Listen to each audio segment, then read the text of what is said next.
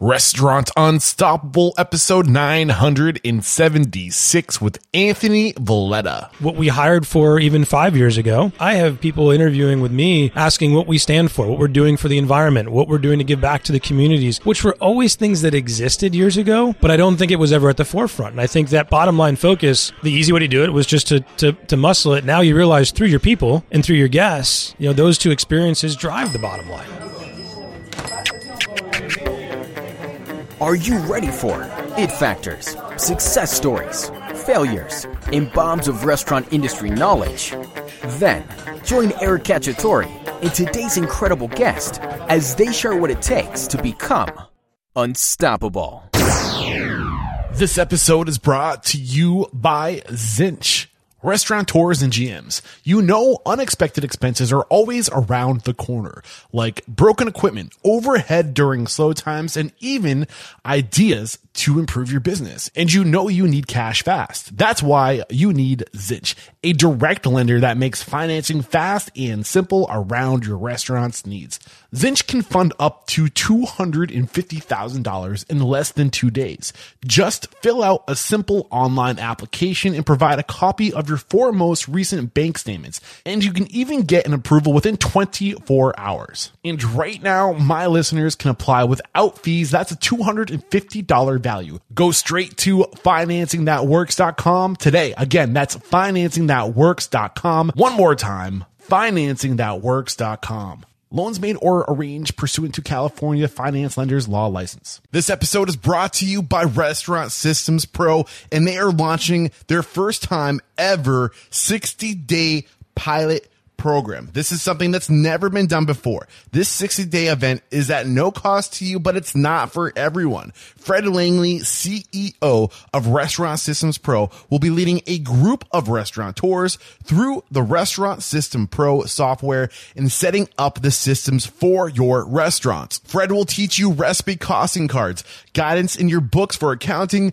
cash control, sales forecasting, checklist, budgeting for the entire year, scheduling for profit, more butts and seats, and that's not it. If you are interested in this, head over to www.restaurantunstoppable.com slash RSP. That's RSP for Restaurant Systems Pro. www.restaurantunstoppable.com slash RSP. With excitement, allow me to introduce to you today's guest, president of Bar Taco, Anthony Valletta. Anthony, my man, are you feeling unstoppable today? Like a freight train, brother, ready to go. Yes, dude. I'm super excited just to share your story. We had the founder of Bartaco on the show, Andy Pforzheimer. That's episode 829. If you want to go check that out to kind of hear the, the backstory of Bartaco. Um, but I think you, you came on my radar by way of 1Huddle. I think that Yeah. you were in a conversation with them. They posted that I had Sam Caucci on the show, Yep. uh, the founder and CEO of 1Huddle. I'm really interested in 1Huddle as a company. I think what they're doing is super innovative, and I love companies that are like looking at human behavior and what we're learning about human behavior and incorporating that into technology. You're shaking your head. What's going through your mind as I'm saying? Yeah, this? it's amazing. I tell it's the exact Yeah. same thing. Like we we introduced them from from mentor of mine, Jeff Kakara, and had mentioned it. And I started talking to these guys. I'm like, they've just nailed it. They figured out that piece. I mean, learning and development's always been, in my opinion, the most important part of our business. Is how do you train them, get them excited about something? Yeah. But this gamification and excitement and this social atmosphere, that's the wave of learning. That's the future of it. And these guys have just nailed it. Uh, I'm really impressed. I'm super excited to see where that company goes. I'm actually excited to say that they are going to be a Q2 sponsor. Pretty Oh, nice. excited about that. So now I'm really curious. Oh, that's about this awesome. company, obviously. Um, we just recently had Sam Caucci on the show. So if you guys did not catch that episode, I think it was like episode. 970 something. Recent real Yeah, recent so go, good. go check that one out. Um, but let's get that motivational inspirational ball rolling with a success quote or a mantra. What do you got for us? Yeah, my favorite uh, cowards never start, losers never finish, winners never stop. what's the difference between the first the second and third one there? Wait, so say it one more time for me. Yeah, so cowards never start, that one makes sense. Losers never finish, okay. And winners never stop. So what's the difference between never finishing and never stopping? So to me, never finish is you, you start a project and you might start something that seems innovative and seems great, but you never see it to the finish line. Yeah. So you might have a half baked pie sitting all over the place, but Yeah. it's never fully done. And even when you get there, there's no finish line for it. No winners. completion. right? Like you, the next finish line is the next one. You keep Yeah. pushing forward. It's It's that you know when you right when you touch the bar, when your fingers hit it, you move the bar up just a little Yeah, bit more, right? yeah. Um, so to me, it's always been something I've kind of lived by. Yeah, I love that, man. It's a great way to get this thing started. And you're kind of a, a unique interview. I, I, I think you might be the first president, official president title I've had on the show. But I like getting these different perspectives, especially when we start getting into like how many locations is Bartaco now? We're at 25, 25 uh, soon to be 26. How many were there when you came on? Uh, let's see, we've opened uh, four or five since I came on. Okay. Yeah. So I mean, I, I I like getting into these types of conversations with different business models, bigger business models, uh, the the touch points, the pain points that you experience as the president or even the CEO of a larger company that some of my other guests don't ever experience, like Sure. scale and stuff like that, scale and culture. So. What exactly is a president, though? Like in your words, like how is a president different from a, a co-president or a, vice president or a CEO? Like what what is a president in bartaco terms? You know, uh, I always infamous the expression. I think titles are cheap, right? And I always say it's a jack of all trades, master of none. Um, but for me, really, I mean, I've, I've I've seen these roles in many different places, and it's really just an extension of what the CEO's vision is, right? We've got an amazing CEO. Scott Lawton was one of the original founders with Andy as well. Um, and he's got some amazing visionary, but he's going to be able to work on developing the brand and the real estate and the future of the company while someone is making that come to life in the restaurant. So the kind of joke that Scott and I has is he's like, he creates the train, I make him run on time. Okay. So is does Bartaco have a COO? Um, we do currently right now. So what's Uh, the difference between a COO and a president then? we're very unorthodox. Um, so our, our COO, Well, these are the conversations that I don't Yeah. get to get with three or four unit operators. We're No, coming it's- out of the gates with like it's curiosity on my part. It's great. Like our, our COO has been a longtime CFO, um, many great companies with, with with with Andy way back in the day in Barteca, um, and had been in, in finance his whole life and wanted to be able to get in operations. Um, so he groomed a, our current now CEO or CFO, Levi Martin, um, and he jumped in the COO world and he took on our tech innovation as kind of that perspective, took on our facilities perspective, and was able to give some really good insight from a lot of past successes he's had Okay. into just things he's seen operationally.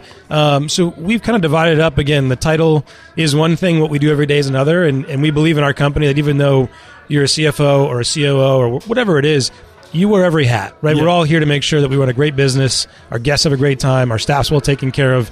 Whether you're Yeah. a VP, regional, whatever it is, doesn't it's matter. It's funny because like I've always been like insecure and like like anxious around titles because I don't I've always been confused as to what exactly what title means what. Yeah. And the more I start asking people, the more I'm starting to realize I don't think anybody really knows. They Like, don't know. Everyone's just And like, they're all "Oh, different. Call you something. You They're know? all different. Yeah.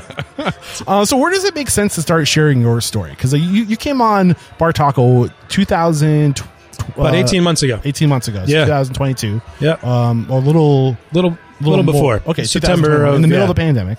Yeah. What was happening before this? Um, for me or for Bartaco? Well, for you, like I want to find out behind every great restaurant's great people. So I want to focus Yeah. on who you are, how you got here, what you learned along the way. Uh, I mean, looking at your profile, um, like what, what was the first like job where you're like, this is my career, this is my path, this is what I want to do. Yeah, it's crazy. I'm one of the nutty ones that like when I since I was super young, I always want to be in restaurants. Um, when I was like six years old, my parents laughed at me because I would eat nothing. I was picky as all hell, and um, they're like, "I'm like I'm in the restaurant business," and I go, "There's no chance. Um, you you barely eat anything. And that doesn't make sense." And over time. I really just got the bug when I really started working. My first job was slinging pizzas at a, at a sports bar, and how it all starts, right? Washing dishes, and I got involved with uh, Joey Crugnale, who was original um, founder of Bertucci's way back in the day, Northeast brand. Okay. and uh, he opened a new concept, Bertucci's or Bertucci's? Bertucci's. Am I saying the same thing as you? Yeah. Okay, Bertucci's. Yeah, okay. yeah. yeah, yeah. I'm familiar with that brand. Um, and he opened a new concept called Naked Fish. It was a Cuban Yeah. restaurant. Um, didn't have a long shelf life, unfortunately, but one was in my town, and I got this bug. I worked in the kitchen, and we were getting in fresh fish every day from all across the world, and Are you from Boston? I'm from Boston, yeah. Um, and it was super cool, and I just was like, man, this is this is what it's all about. It just every day I got excited, and I really kind of rolled the sleeves up. I said, I want to do this for the rest of my life. Um, and went to school for it at, at Boston University. I went abroad and worked in London and studied in London for a year. Um, just really trying to to understand every aspect of the business. Now, did you always want to be with a larger company, or for you did that did that realization come over time? I didn't know honestly. Um, it was funny. Like I, I knew I wanted to be in the restaurant space. Um, I knew, and it was funny. Andy, who was on your show previously, and I have talked about this. He's like, we found there's two kind of people in restaurant business. There's those that create the restaurants, and there's those that run the restaurants. Yeah.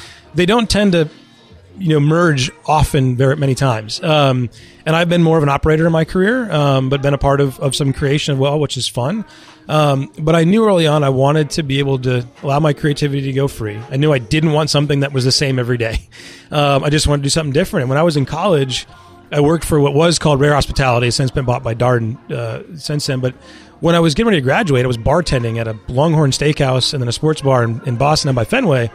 And my regional was like, "Why don't you come interview with us?" I was like, "I don't know. It just, it seemed like a job just to you know get beer money and pay rent." And um, I jumped in and was really impressed with the culture, and I, I jumped in with a big company, which I didn't know that was going to be out of the gates for me. So this big company was this uh, the managing partner at Longhorn where was that? Steakhouse. Longhorn Steakhouse. okay. Yeah, which is Uh, is that under Northeast Culinary Leaders? Is that the same group, or is this before, going before that? So that was two in the same. So it was a Darden. Okay, Northeast Darden culinary Restaurant. lead, yeah. Got it, got it, got and it. then uh, was a managing partner and, and helped open a few stores for them. I think I did seven openings for them.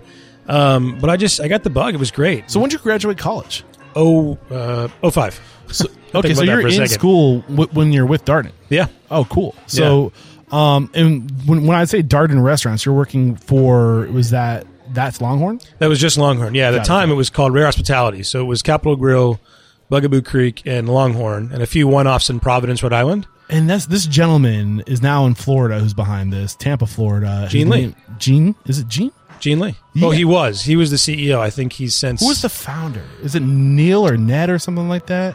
Oh, um, He's a name that keeps Ned coming Grace? up. Ned Grace. Ned Grace, Yeah, yes, yeah, yeah. it. I Yeah, want to get him on the show so Yeah, bad. yeah, yeah. I- If you, if I'm sure I could probably draw- I'm sure I could probably draw some lines Don't make any promises. I don't want to get you in trouble. But uh, that's like the third time his name or his concepts have come up, and I know that he did a really amazing job. Yeah, I'm sure there's amazing. a story in that. So, okay, so you're with Longhorn. yeah. Um, I mean, you're there for almost seven years, or Yeah. were you with Darden for seven years? Uh, I was with them for seven years. Darden didn't purchase All with Longhorn or different concepts? All with Longhorn. Um, Darden didn't purchase us until my last six months. Um, so it was all rare at the time. Darden made the acquisition at that time. Um, I had a regular that I knew that, that was in the tech space. And uh, he said, I always want to get into restaurants, but I didn't know anything about restaurants. I said, Well, I always want to get my own restaurant, but I didn't have any money. So this is kind of a good partnership. right. Um, and during the time of Darden taking over, you know, they're a great company, but to me, I wanted to try something different and see what I had learned. And I didn't, you know, Darden has, they've made all the mistakes, right? Those, Yeah. those basic mistakes of small groups, they're making now their own mistakes at bigger levels, right? Like we all do. Yeah. So when you joined Darden, or when you joined Longhorn, Yeah. what it wasn't owned by Darden yet. It was not. Okay. So at what point in your tenure with them did that that transition happen? My last six months, so six and a half years in. So I, was, Was a it, short so was it something that like was it almost like was it because they were required you wanted to leave? Was that part of it? Uh, it was part of it. Um, again, they do they do amazing work. So I'm not knocking anybody by any stretch of the means, but for me, it was too corporate. So what was Longhorns before this? Paint the picture of what Longhorns was before, because they've always been a corporate concept. Or uh, They have, yeah. I mean, we had we had. I mean, I forget. Got a couple hundred co- uh, locations at that point, so Yeah. we, we were a big brand. Yeah. Um, but it still felt like a mom and pop. You still felt like a community restaurant. You the, the culture within there is that it wasn't just a number. It was Eric who runs the store in X town, and there was a personal connection, which I think that really rolled down right into how you took care of the guests. And I think the brand, everything was still done from scratch, which nobody knew back in the day. Yeah. Everybody thought it was like all the other restaurants out there, bag in the box, right? Yeah. We weren't. So I well, I, was know really proud of Bakery had a piece of with had a deal Yeah, with Longhorn, so sure did. fish too and Carrabba's. Yeah. I almost worked for Multigrain Bakery. Oh, no kidding. Yeah, A small world. And um, I mean, I think that's probably a story for another day. But it, I mean, to me, what turned me away from that company was that I saw how many jobs it was taking away from craftspeople, Yeah. bakers and stuff. For sure. you know. And I was like, I don't want to be a part of this. Like, Yeah. but like, anyway, that's another. uh, We'll talk about that later. Another time. Yeah, so I guess you started in the corporate world relatively early. Um, I think I, I told you before we hit record that I, I haven't always.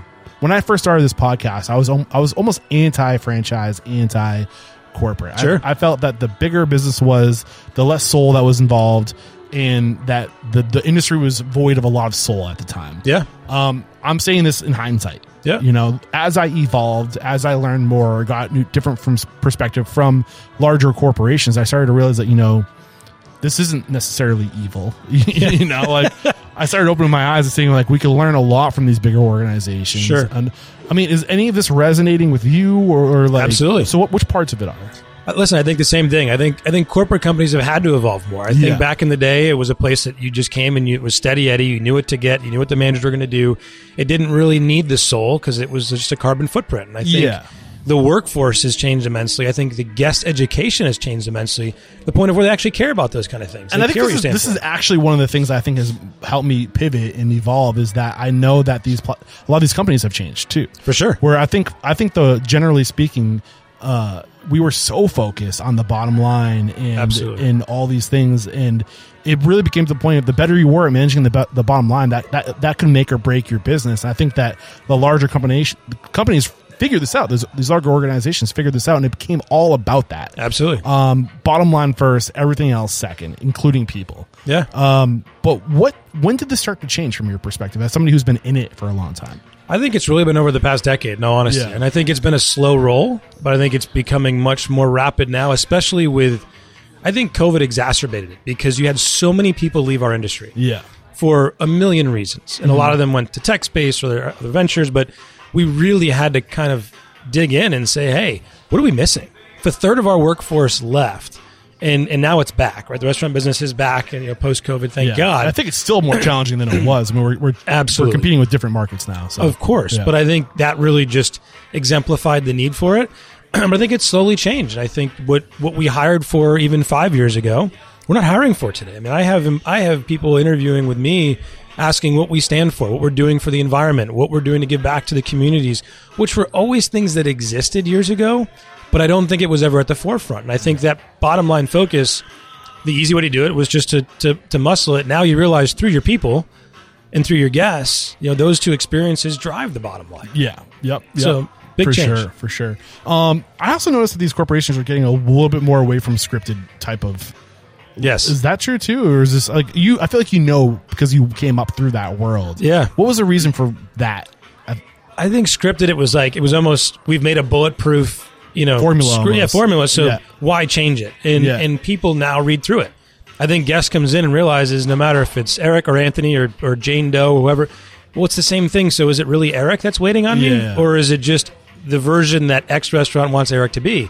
I think people now they care more about I want to get to know Eric, I want to get to know Anthony, and I want it to be a really personalized experience. And you only get that by engaging. That's Yeah. we changed our model for that exact reason. Is like it's about engagement. Every table's different too, right? Well, some don't want to be talked to, some want to be, you know, just take their kids and go outside and make paper airplanes, and it's all different. And I think when you're too scripted, when you go off script, all of a sudden you start failing, and you can't Yeah. figure out why. It's because you're trying to you're the painting the lines too tight, Yeah. right? Like Yeah. put up the guardrails, drive whatever lane you want. I used to be really embarrassed to admit this, but the, you, you might have heard of the company Margaritas, which is Yeah. in Northeast. Like when I was younger, when I was, it was before I was flying full time commercially, but I was working a full, a full time desk job and I was looking for extra cash.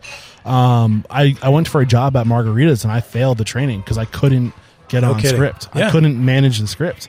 I'd always forget. I'd get. I'd be so up in my head about, am I saying this at the right time? Yeah. you know, like is it? And like I'm, I've never been one to be good on script, which is why the show is so free flowing too. Right. Like, and I just I couldn't get this. I couldn't get the processes down because I'm I've never done. I, I'm a chaotic person. You know, I'm like That's what restaurants are. yeah, restaurants are controlled chaos every Yeah. day, right? Yeah. And I think the best restaurants I've found, especially ones you see today, they're- I mean, we are literally a melting pot of every type of business out there. You talk to managers, it's like they're from. They're, most of them aren't from restaurants, right? They're from something else. So you really want that to sing. If you want a diverse clientele and a diverse restaurant and something that's fun that everybody can engage with, you need a crowd that's that way. And when you mm. try to make everybody sound the same, even though they look different, it, it, it's disingenuous. And I think at this point, guests want a really genuine experience. They want to mm. know they're going where they're truly appreciated, not just appreciated because the script says, "Say thank you right now." Yeah, say, "I appreciate you." Yeah, it's Yeah. like you know, it's it's it's those simple things. Though you think the Chick Fil A, my pleasure. Yeah. right. They're scripted to an extent, but it's that one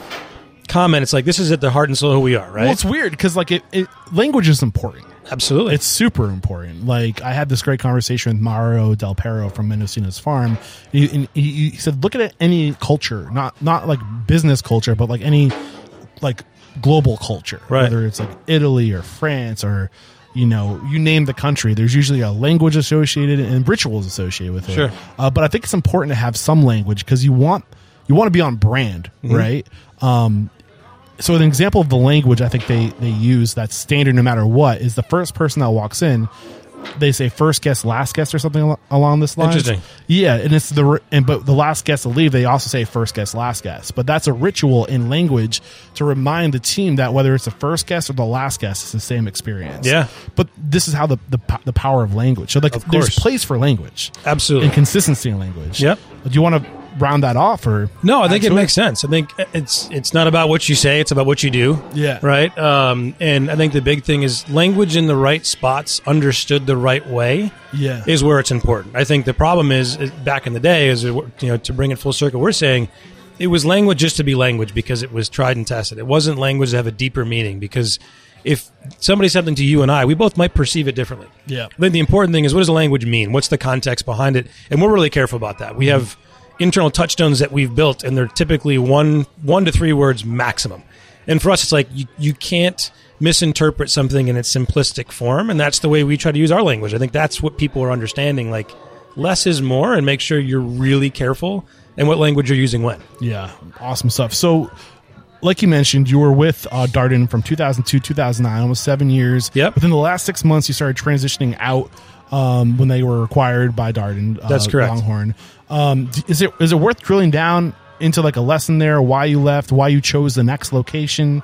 Because you were like, I don't, don't want to move away from that part of your life. No, no, no. It's great. Um, I I think there's definitely two points. I mean, one thing, it was the the culture shock of jumping into the world of a Darden and not being there, and knowing that you're just a small fish in a big pond. giant pond. It was tough. yeah. And to me, I'm like, man, that connection that you had. I mean, I'm the last conference I had before Darden took over. I remember sitting down with Gene Lee and Phil Hickey, who were the president and CEO at the time. We had breakfast together, and like they were Boston guys, and it just it was so normal. So you felt comfortable being in an environment where your word was heard and you could speak up. And to me, that's that's what people want today, right? I want my dishwasher to speak up and tell me that he's got a great idea that I should be listening to, and that that went away during my transition with Darden, and maybe that was just part of the temporary strategy. But to me, that turned me off. So I wanted to take everything I had learned because Rare was and Longhorn's amazing company, and they great systems, very thoughtful, great people. And I was still young and, and probably way too cocky at the time, and said, "Oh, I can I can do this. I can go to a, a small little restaurant group and build it, and I, I I can do everything." And and as you can imagine, paint the story. I was very mistaken, um, but learned an incredible amount. Why were you mistaken? Give me an example of, of times where you were just straight Oh, up God. wrong and why you were wrong. the the list could go on forever, but I think the big thing when we were in construction is like there's always someone to call Yeah. at a Darden. Yeah. Right? Like There's a guy for that or a it- for that. literally like everything that you ever encounter, it's like, oh yeah, you just call so and so and and and they pick up and they tell you and you're like, oh that was easy. And they and they've taken that call a hundred times, so to them it's simple.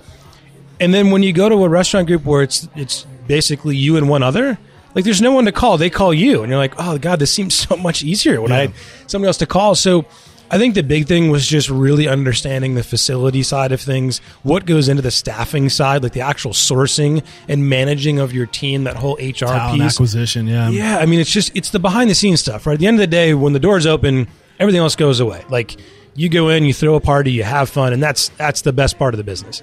But it's all the stuff behind the scenes when you go to a small group that you take for granted.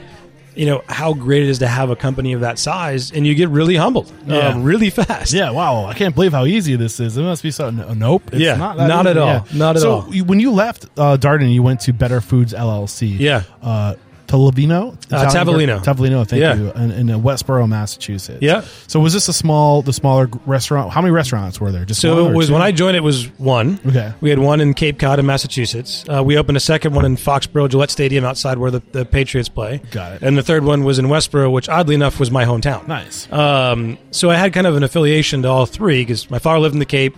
I love. I, I was season ticket over the the Patriots, so I'd go there. I grew up in Westboro, so I'm Yeah. like, this is a perfect starting point because I knew the market so well, and Yeah. that's something I learned Well, there. why is that so important? Oh man, that's I, I learned that early, and I, I preach that to all you know new restaurant owners. Is um, they always try to expand fast, right? Yeah. like go to markets you know Yes. early on, or or someone on your team is intimate with. Because Yes. on paper, some location looks all nice and great, but if you don't really know the inner workings of why it's great, or how to how to get in touch with local community, or what the people really want in that area, it's hard, and that's how most of them end up failing when they bre- when they branch out. Um, so to me, I was like, man, this is my opportunity. There's three markets that I basically live in, one literally at that uh, previous in my life, that I knew so well. So I was like, even with the challenges of what it took to bring a guest in the door, I knew the levers to pull. Yeah. And I think it really helped. Whereas I, I had seen that mistake made other times and it, it's painful. It's Yeah. really, really tough. Yeah, it's come up a lot on the show. Go to where you have roots because when you open a restaurant, you're going to need an army. You're going to need a community, a community that knows you, Yeah. and not just for uh, the consumer's sake, but for your team. Like Absolutely. like recruiting people. Like, and I don't. It sounds like you were working more the corporate route, but if you were an independent worker and you worked in every restaurant in that town, and you know every hospitality professional in that town, and they all respect you, when you go to open your own place and you're looking to recruit talent, like it's, It's built in. Yeah, like you just let your friends know what you're doing, and they want to be a. If, Yeah. if they respect you, they're going to want to be a part of it. It's, you know? it's such a difference. I remember my the first year in Westford, my hometown, you know, Thanksgiving Eve, big drinking night. I mean, literally, I sat on my phone texting people three days before, and the restaurant was on a wait, packed all night long. awesome. Um, Yeah. But it's like, again, you have built-in support that you've done organically your whole life. Why not use that? Exactly. And then when you make mistakes with them, they understand. It's oh, it's, hey Eric, just a heads up, like you know, your food sucked tonight. Okay, perfect. I can fix it. Great, Yeah. because I'm, it's honest feedback, and Eric will continue to support me. Yep. Eric in you know Boise, Idaho, if I'm not from there, he's not going to give me a second chance. And if he does, it's going to take a lot of time and effort to get him back in. Exactly. Awesome stuff. How would you say you grew the most during this two years? Um, I think the mo- the biggest thing there was that I became so much more curious. Um, you know, when you work for a big company and you know how to use your resources, right? Know which person to call, and if you're very systematic, you can be on paper, you can be deemed successful. Get a good team behind you, follow the systems and metrics, and all of a sudden it's like, oh, this is a great operator. When I went there for those two years, I realized that that stuff's important, but it's not what makes a good leader and operator. Um, it just makes a good manager. Um, I can check a box. My restaurant can be clean, um, and that's all important. But it doesn't drive the heart and soul and culture of a business. So for me, what I learned there was to really be curious. It's when I really started using a network of, oh, you know someone that's gone through this. Can I talk to them? And I started asking questions so much differently. Well, and that was my follow up question: Is what were you really like? What were you most curious about? I was curious about who had gone through the process and really hmm, like This sounds familiar. Yeah, right. and and and what was their biggest mistake? Because my goal at that point was I'm going to make a zillion mistakes, and I'm well aware of that, and I'm going to learn from them. But if I can just make one less mistake a day because I spoke to someone that already made it, and maybe I don't make it as maybe I make the mistake, but not as big as they did. Yeah. It helped me out a lot, and I think it really worked. When we were that group, we turned really good operations and profit much sooner than I would have expected us to. And a hmm. lot of it's because we really used that network of like, okay, let's talk to who's really doing this well hmm. and look at those people that are either leading the industry or innovating in the industry and start to take some of that secret sauce and bring it to life. Were you ever afraid to reach out to people like they wouldn't, like like some stranger, like, hey, like why is this? Why am I going to give you my trade secrets or my competition? all the time. It took those two. It took actually past those two years, because even at that point, still, and it sounds. I realize now it doesn't. It's it's irrelevant. I say this to the guy that says I hate titles.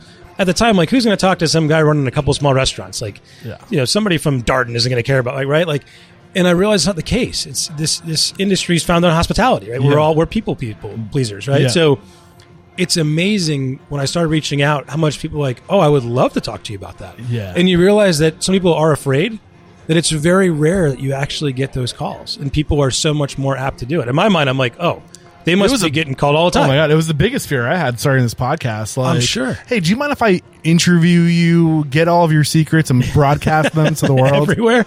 Yeah. Uh, but it's true. Like, and it, it, what I've found is that it's the most successful restaurateurs that are willing to give it all. You're away. absolutely right. and that th- that's why they're a, a big part of why they're successful. Sure. is because they're generous, and Yes. and that generosity reciprocates. It comes back some way somehow, uh, and they are they probably love knowing that like, hey, you're interested in asking me questions. Like, you're this passionate about the industry. Yeah. Are you looking for a job? like, It's a great recruiting tool, Yeah, right? exactly. It is, but it, it's it's even like us. We've got you know some of the technology that we're using. People for the longest time didn't call because they thought that we were trying to keep it close knit, like a secret. Like, no, we'll tell you everything you want to know about it because we want more people to adopt it because we've seen the benefit for our company, our people, our guests. And like, we want that for everyone. That's, that's a win. During this two year period, and I'm sure it continued beyond this, your curiosity, but what were the biggest lessons you learned beyond uh, like home network, right? But be, like operational lessons you learned, cultural lessons you learned that weren't on your radar until this point. Yeah. I think at that point, one of the biggest things was the power of loyalty. Um, when you have a brand that's across the country you worked for before that has commercials, and it's like you, you don't realize how to really harness the power of loyalty and how to build that without having an egregious marketing budget. That you build it one table, one guest, one experience at a time. And, and the biggest thing for me was I don't like traditional loyalty programs. That's a whole other conversation. Yeah, but I, I cringe a little bit. I was like, I he's not going. no. God, no. I hate, I hate them. Um, So what, what what what do you mean by loyalty then? um, to me, it's it's about you want that connection. Like I use this expression with my bartenders all the time. People come to see bartenders, not to see bars, and it's because you know I, I, I joke when I used to do orientations right after that company I used to share a story. I'm like, when your buddy comes over, you have the dive bar with dust in the corner that serves warm beer and cold food. But when you walk in, John the bartender has your warm beer sitting on the bar, and you feel like home. It's that Cheers mentality, right? And there's something to that that you take for granted and don't really realize that some people want these big restaurants that are always packed and busy and like you can barely have time to interact. And Yeah. luckily, I was a, I was a small restaurant, so I had a chance to get to know everybody, every little inch. And it was about to me at that point. The OpenTable was around, but it wasn't as as evolved as it's been. That wasn't really competitors. I learned the value of creating a guest profile before all the tech and, and So was AI was out like there in like a like a Google Doc where you would have like names and like we built it in OpenTable at the time but Oh, it was okay, before OpenTable had really built out like all the tags and all the interesting information and all these other all these other platforms were there to do it artificially right this was all just organic Yeah. um, I remember we had we had guests. Um, I'll never forget. Um, their names are Marcelino and Don. They came in every Friday night. They're still they're still friends, but they came in super affluent. Used to go into the city a lot, and we're in the suburbs, so it wasn't like we were a big driver and they were big wine aficionados. We have a huge wine list, but every week I purposely ordered a bottle of wine for them, and they wanted to know the story. So I used to always bring in a cool wine with a cool story, and the second they came in, the bottle was on the table, and I'd walk over and I'd share the story. And that 60 seconds of time, they became some of the most loyal people ever because I took the time to know what they were looking for Yeah. and what they got when they traveled somewhere other than me. And Yeah. it's that lesson, and it seems so simple, right? Like it's like, uh, well, of course, why that doesn't make it makes perfect sense, but you don't find it very often. you feel valued when that happens. Do you feel like they absolutely. actually care about me? Yeah, and that was the thing. And it was when you're fighting to make payroll, when you're fighting to pay your bills, because ev- if, if you don't hit the sales that you thought, right, you're not paying yourself. Yeah. There's a different pressure that comes with making sure those guests are are craving to come back. It's different than when you have unlimited, I shouldn't say unlimited supply, but a massive supply of money for a big corporate company. You don't have to think about the pennies every single time. Yeah. So what is it about the the tr- the I don't I don't want to say traditional because I don't feel like it is traditional loyalty programs. Yeah. But the newer, more tech forward, I would say traditional loyalty is be loyal to your guest. Yes. Um, like like you just described for us. But what is it about the modern day loyalty programs that doesn't sit right with you? it's not loyalty it's it's frequency like I, pe- I use this example a lot starbucks gets all this credit for their app Right. like it's the best thing in the world and and don't get me wrong the interface is fine. It's great. It's good. Yeah. but to me it drives frequency. When you go up and it's your 10th visit at starbucks and you go through the drive-through the person in the drive-through isn't looking at you saying hey eric it's your 10th time. Like thank you so much Yeah. man for coming today. I've got you a little something extra. Like your app tells you that you get a free coffee yeah, they're saying, "Person, give me this." it- It's it, and, Yeah. and I and I and you go to exchange it, and the person doesn't even recognize the fact of like this is a milestone. I see how frequency drives volume, and at the end of the game, it's a ga- it's a game of volume, right? Yeah, absolutely. So I see that. Is there something else I'm missing? I think there's two points of what people look at loyalty. They look Yeah. at to me the loyalty everybody talks about today is exactly to what you're saying. It's frequency, right? Which Yeah. is important. I'm not. That is that's one arm. The arm of loyalty to me is is am I an advocate for the brand, right? I think about loyalty experiences. In a former life, we had a whole discussion about this. That I wanted loyalty to mean that my top one percent of guests, when we do a, a menu change, we fly them in to sit with our culinary team, put them up in a hotel, and they get to taste through all the new items and tell us what they think. Yeah. I want to send them new merch out and say, hey, no one has this. I want you to have it. I want to make sure that they're recognized on their 10th or 15th or 20th time with something that's just out of this world. Not, here's a free dessert. Thanks for your 10th visit. Hmm. Well, great. Friendly's have been giving away free ice cream for decades, and, Yeah. and it's nothing innovative. You want something that takes it and levels it up, Yeah. right? And to me, that builds loyalty to the point of where you have people out in the street singing your praises, not because you're giving them a free coffee, not because I go every day because the drive-through's fast. Yeah. I go because Eric is there, and you'll never guess what they did when I came for my anniversary, and it wasn't a free glass of champagne. Yeah. Um, that's the stuff that makes a difference. I'm gonna, I'm pulling back layers on that, but Yeah. I want to get beyond loyalty first, like the the broken way. When I see loyalty programs, what I think of is you're not you're not attracting loyal customers, you're attracting discount shoppers. I agree with you. Um, and I don't think that there's a lot of long term life like there's not a lot until there's a better deal on the market. Yes, You know, like they're gonna go someplace else. So that's all it takes. so yeah, like I, just don't think we you don't want to build your brand on discount. No, I think you're right. It's like a gas station. You, got, you and I have a gas station across the street from each other, and our price is the same. And you say, "Well, I'll give you a penny off for every ten visits," and I drop my price two cents. You're out. It doesn't matter how long I've been going to you. Yeah. you're done. Exactly. right? You're going across the street. So it it's it's a penny shopper, and and some of them don't get me wrong. It's still because you still have regulars that will do it because well, I'm going to come because you take care of me, and by Yeah. the way, I also get you know X discount. But the discount's not the driver. Yeah. It- it's just a, it's just an add back. So what I'm curious about now, and um, this is actually we're going here based off the advice of my listeners, who sometimes criticize me for getting off subject when it's going good because the we're, best part. because we're getting ahead of the timeline. Yeah. But now what I'm curious about in terms of, of loyalty and what you're doing, what you just described to us, how does that manifest in Bartaco today? Do you Yeah. like are you segmenting your, your email list for with regulars or like how do, how do you know who to give the T-shirt to? So we we've never had a loyalty program at Bartaco. We just we, similar thing. We just don't believe in that frequency piece. Yeah. Don't get me wrong. We we we always make sure we take care of our guests. But the point is, the job of our managers, our dining room managers, our general managers, they're the mayor of our restaurant. Their job is to be driving loyalty. That's that's what we hire them for, right? They're to be out there to engage, to recognize those guests, to point out the birthdays, to do something above and beyond for them, to do whatever it takes to make them feel like they've had a, an escape, an experience. So for us, we've we've been going for over a decade without any traditional frequency program, without any formal written loyalty program. We've put it in the hands of our managers to say, listen, if Eric and Anthony at the bar every single Friday night, and they come in, they're bringing somebody new, do what's right. Yeah. If it's if do it's they a get drink, a do they get a budge? Sorry, I cut you short. Go no, ahead. you're good. I say whether it's a drink or food or just simply throwing them a, a new T-shirt or something like. It's it, if you write it too simple, then same thing like we talked about earlier. You're back to the script Yeah. And every person is different. Like I've got guests that love swag. Like I'm, like I love swag. So to me, I'm like, you give me a T-shirt with the name, I'm like, giddy up, right? Restaurant Unstoppable by swag, by the way. I'm saying, perfect. if you guys have not gotten your Restaurant Unstoppable t-shirt and you want one, uh, email me, eric at restaurantunstoppable.com. We don't have prices on these things.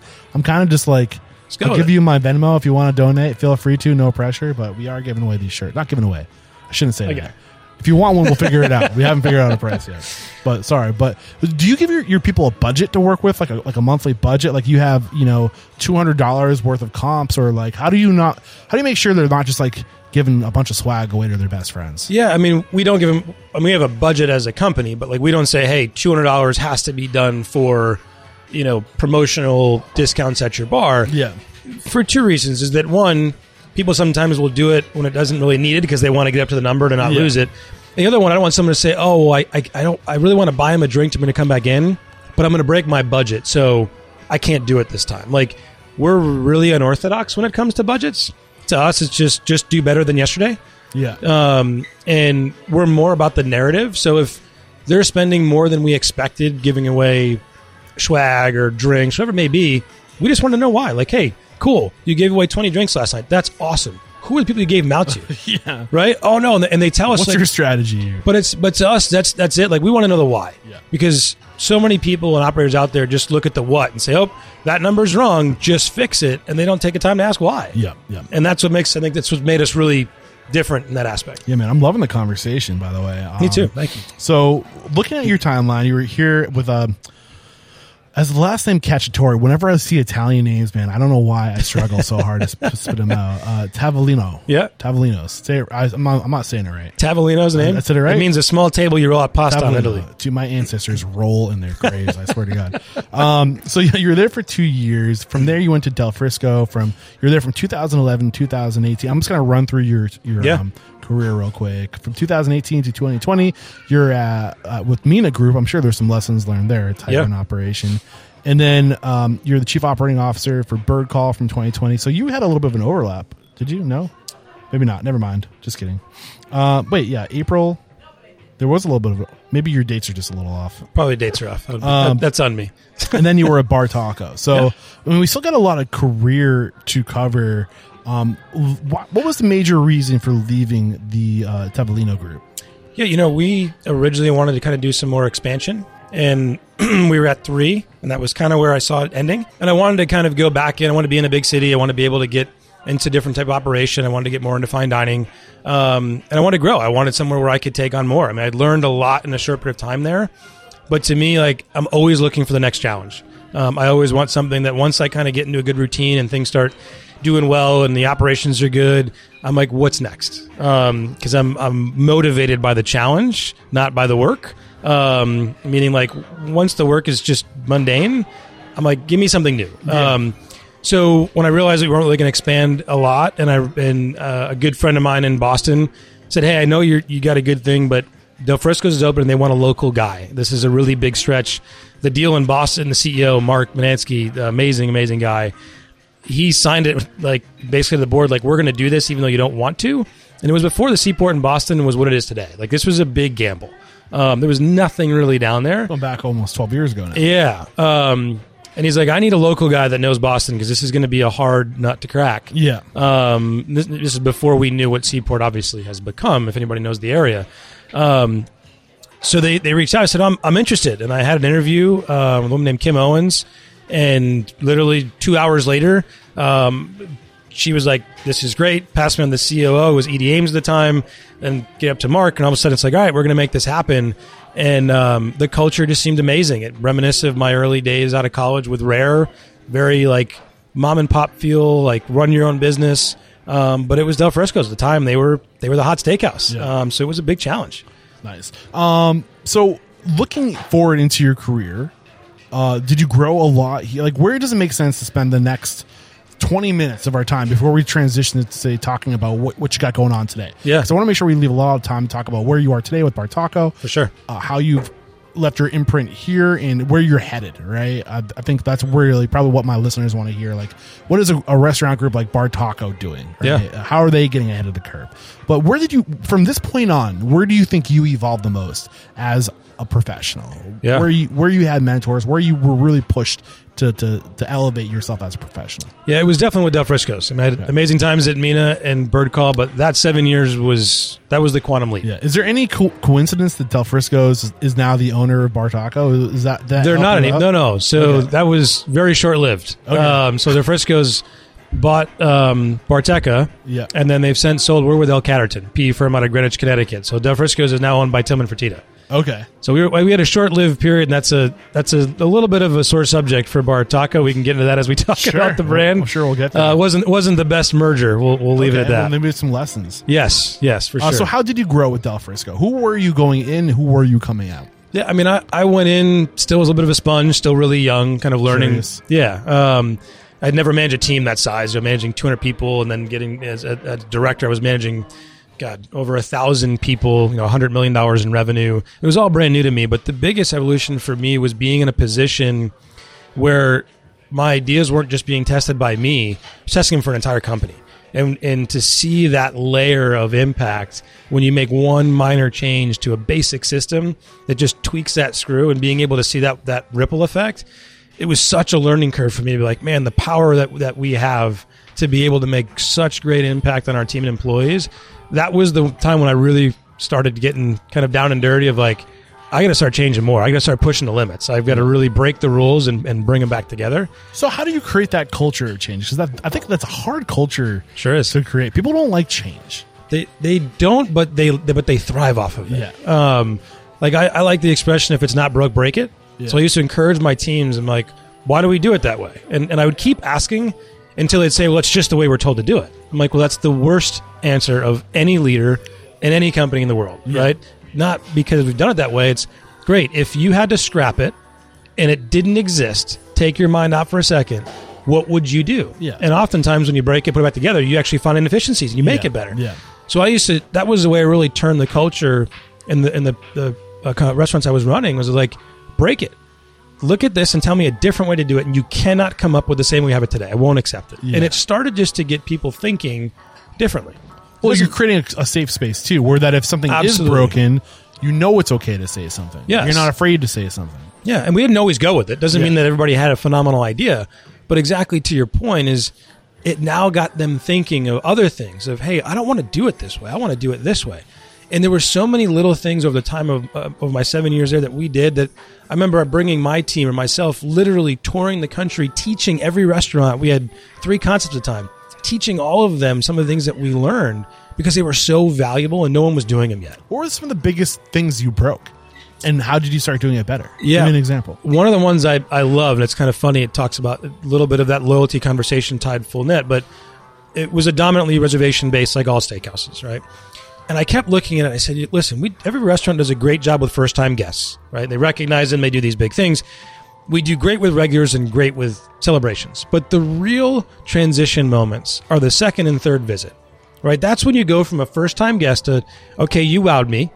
You come in the second time, and if you wow me and it's not that same wow, now I've lost some traction. Yeah. In the third visit, if they give you a third time, that's when you transition to a regular. Right after three visits, it's like I'm kind of gonna Something like seventy percent more likely to be a regular if it's three visits. I- I yeah think I exactly saw that. power of three. It's Yeah. I use it for almost everything. Yeah. So to me, I'm like I go we're not even paying attention to someone's repeat visit ever. It's not even on our radar.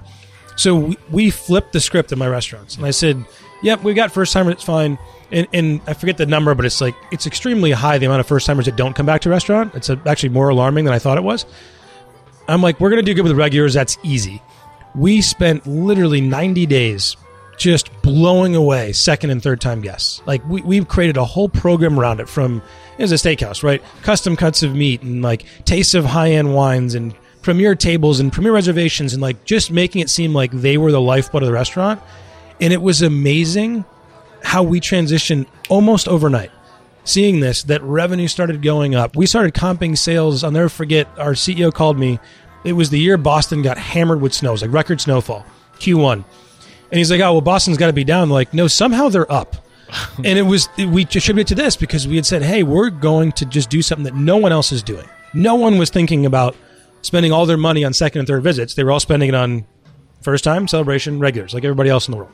Um, New that- leads, right? Like, but not yeah. like, but it's like you said, it's the third time back that makes them a regular, not the first time. It's huge. So, how did you know they were a second time or third time visitor? by reservation. So I had their name on the reservation. It would show what visit number it was. Okay, is that automated? It was automated, yeah.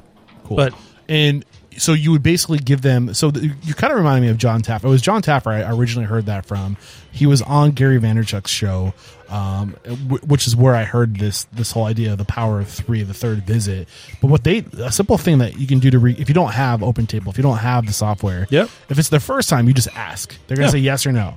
If it's their second time, what you do, I think if it's their first time, you write in the back of like a like a card, like a business card, like chicken with like your signature on it, right? So they know the next time they come back to bring that card, and they're gonna get a free entree, a chicken Yep. entree. If they come up and and if the server gets a chicken entree card, they know that that they're a second time customer, Mm-hmm. and that the next the third time they're coming back for the steak. yes. So you're it's kind of like a click funnel where like Yeah.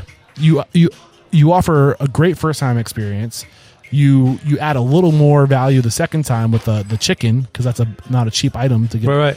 And then you add a lot more value the third time by steak, the most expensive thing that we have. Sure. But what you're gaining is a lifetime, seventy percent likely chance that, that they're going to be a fourth, fifth, sixth, seventh time repeat guest, and it pays off in the long term. You're absolutely right. We uh, I tested something at Mina Group with a concept that we had called International Smoke, and we actually similar to that idea, we created these metal cards. Um, the first time someone came in, they got one color. I said, "Hey, bring this back." And pass it to your server when you start the experience. And what do you get? You'll see when you come back. Yeah. So there's a tempting So fate, yeah, right? yeah, yeah. And then when they came back, we would actually swap it out for a different color. And they played this game a second time. And what I actually did is they wanted to come back faster because the first time was always the first time was actually something relatively in large of scale. Yeah. So it's like, oh, I can't wait to see what's next. And then we did it in a third time, and that that was the trigger moment, right? Of this is the chance. But what we found, not only did they come back and we were able to to be able to build that loyalty, but the time in which they returned shrunk. Hmm. So now that whole loyalty, as people call it today, right, a frequency, we actually adopted that, but we did it in a way that was completely different. Yeah. Um, and to me, it was just so cool. Like guests got a kick out. It's like, oh, I've got this color. You know, yeah, it's fun. It was like flashing Serious, around. You yeah, know, like I don't want to wait another month to figure out what this whole card's about. Exactly. I want to get this thing out of my wallet. You know, like let's. and it was just a card with the logo on it and nothing else. That's cool. So of course it drives you crazy. It's just Yeah. like it's like a secret key. Like what does it? Where does it take me? Yeah. you I love that. But there's so many cool things you can do to create those experiences, to track uh, the frequency of guests, uh, Yes. you know, coming to your place, and knowing that information is so valuable because you Sure can is. you can use that information to to make sure you're leaving those impressions. You're absolutely right. Uh, anything we, I mean, you said this is where you, you grew a lot Yeah. at Del Frisco. So let me reflecting back at the, the professional you are. Like, how else did you evolve during this time? Yeah, I mean, I think the biggest thing for me there is everywhere I had worked before was geographically able to touch every day, right? Regionalized, small, like New England, you can drive, Yeah. you can everything. Everything was in Massachusetts. I was here in three hours. I live two states away. Yeah, literally, right? Like so so if an issue happens, you can be there, right? Yeah. When you start to manage not only the volume that I had in these stores, but Boston, Chicago, DC, Philadelphia, Denver, you can't just be there before dinner service. Um, and the teams were so big that it really taught me a lot about managing through people. Not just managing people, it sounds so cliche. It's understanding what drives people differently. Hmm. And there's not one stop approach. And at the time, because I could be in every restaurant, people knew who I was. It was easy, had the interaction. There, it's like I only have small, you know, pockets of time to be with them. I have to be really intentional about how I show up. I have to really make sure that if I'm in Denver for three days, like, what am I accomplishing? Because before, you go in one of your restaurants and it's like, well, I'm just going in to go in, and you kind of figure it out, right? You you help out an expo, you clear some tables, but now it's like you got to show up intentionally and make sure that your people leave with a really consistent message. And that's when I learned in, in the power of three. Jon Taffer's point on the visit, I actually believe in the power of three differently. Is that you can only do three things at the same time really well.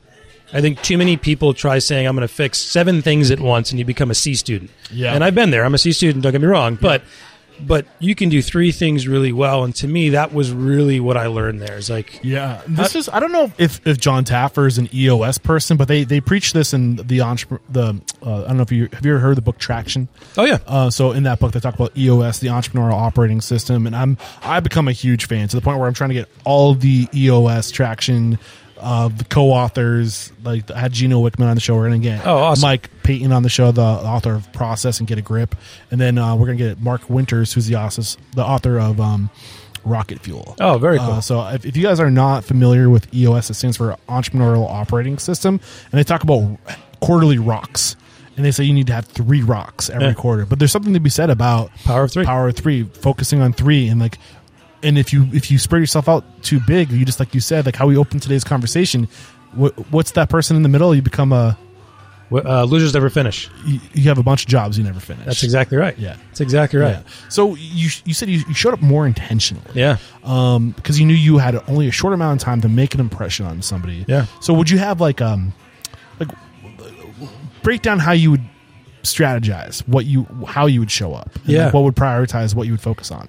Yeah, I mean, I think restaurants and even today and back then, the same thing. Like we have so much data between how guests feel, how operations are, financials, and a lot of times we're just drawn towards the biggest red flag in the group. Yeah. Um, but what we don't really think about, and to me, is like what's driving that result. So when I would go into a store maybe not performing correctly, the instinct is sit down with the GM and chef, run through numbers, get the answers, go through, like create the plan and move on. Right.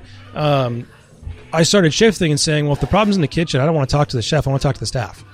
And if a three day visit was there, the first day I would spend the entire day talking to the hourly team Yeah. behind the line. I'd bring a chef jacket. I'd be back there. I mean, it was people were blown away at Del Frisco's. I showed up to our busiest store in New York. It was a forty million dollar store with a chef jacket on. And they're like, they looked at me like I had ten heads. Like, what are you doing?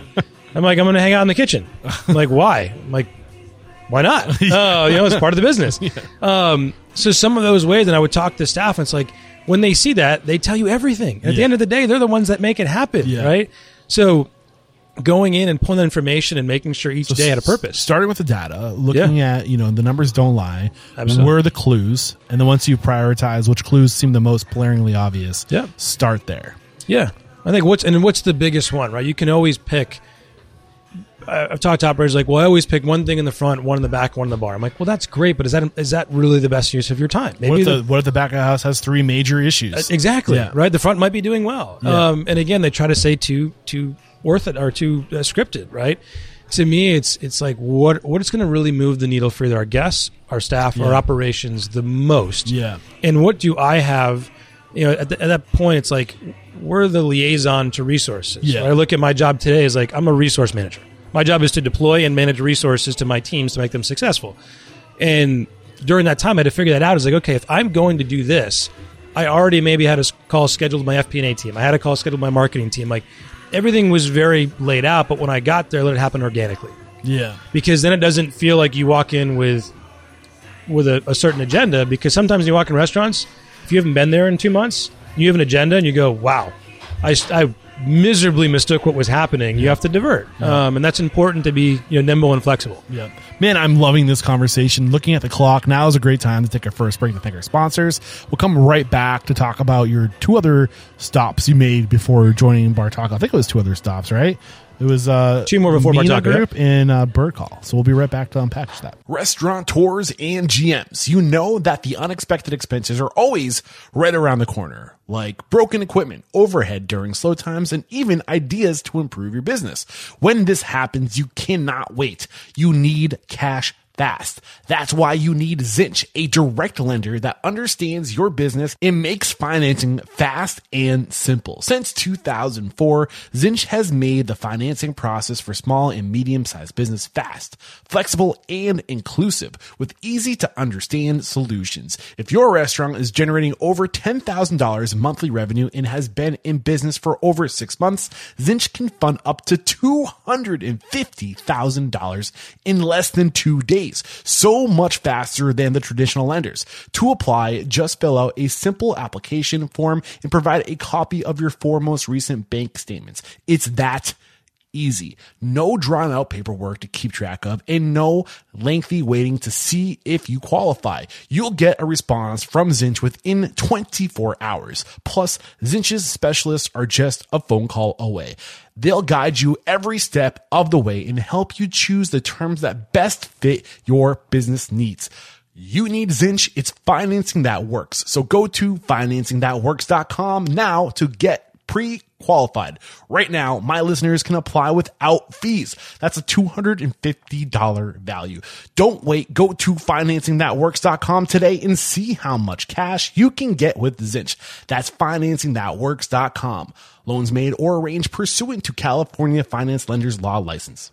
We are back and looking at your timeline, man. We have two more stops on your your entrepreneurial or career journey, I should say, uh, before landing with uh, Bartaco. You were with uh, the Mina Group, which is an amazing restaurant group, for two years.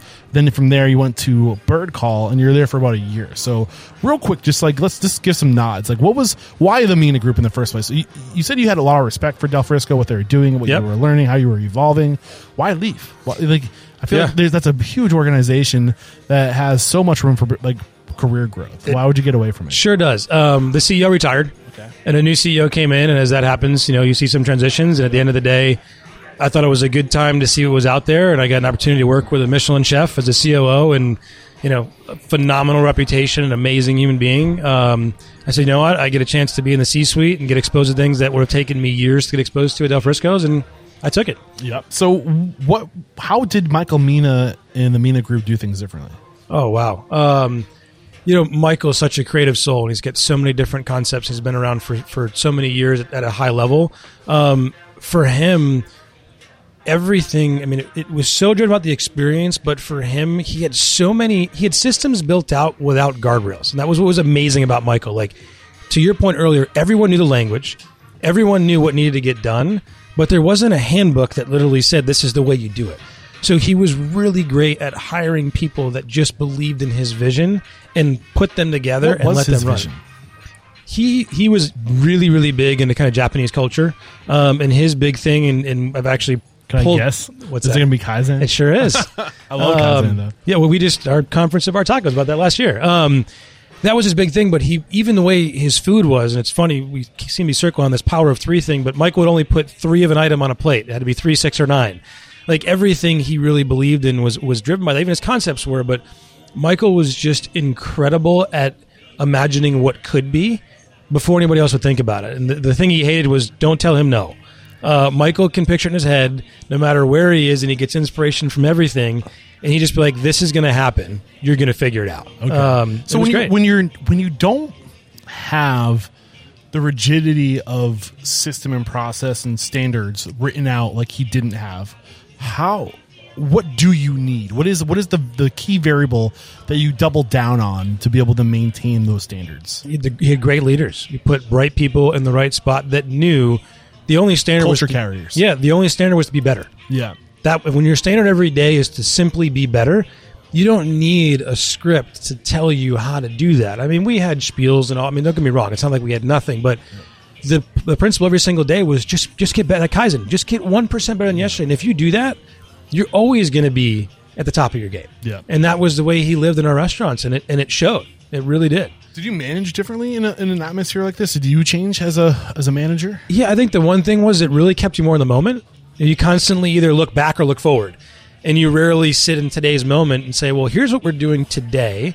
Let's think what we're going to do tomorrow. And he had built in things like he had a daily meeting that the entire company had at the same time, every restaurant, every day. It was the one thing he was fanatical about.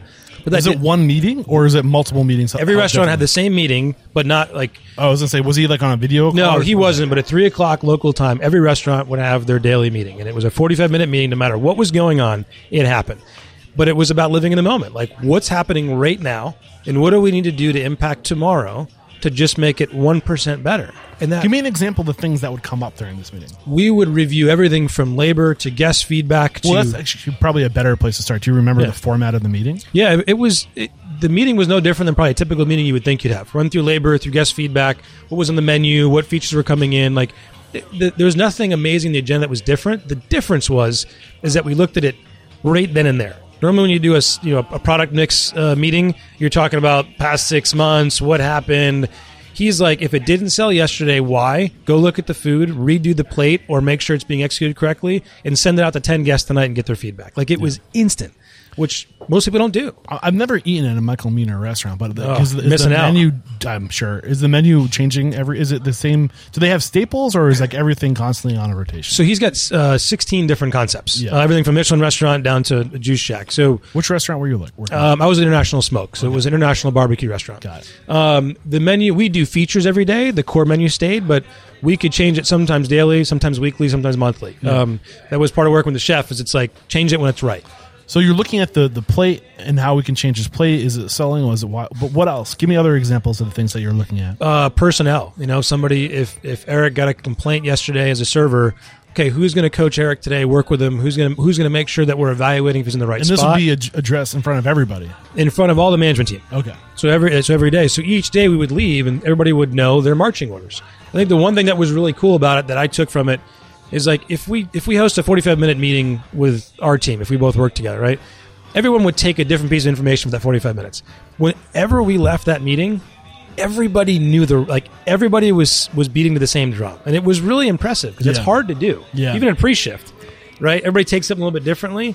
He had it down pat where that final conversation was, "This is what we're going to do," and everyone did it. And Yeah. was The cool thing about the world we live in today is that we have so many data touch points that we can measure effort so effortlessly. Yeah. You know, which is crazy. For sure. Uh, that like you can come up with a plate, see how it performs, bad or good, what can we do differently today, and then see the effect of your effort like Yes. within 24 hours That's which amazing. is so cool um and it's just going back to the whole EOS mindset it's like you need that scorecard you need For sure. you need to be able to score your performance and um, being able to talk about those things on a daily like and bring things up like daily Yeah. i think it just makes must make people so aware is what i'm feeling It is. I mean, it's you're hyper aware and you're Yeah. really in tune. I mean, Yeah. those operators they knew the business better than anybody else I've worked with. Yeah. They really knew it because they had to report it every day. Yeah, yeah. Um, uh, any other big lessons with the Mina group? I mean, such a great, you know, recognized group. I want to make sure we save plenty of time to talk about what you got going on today, but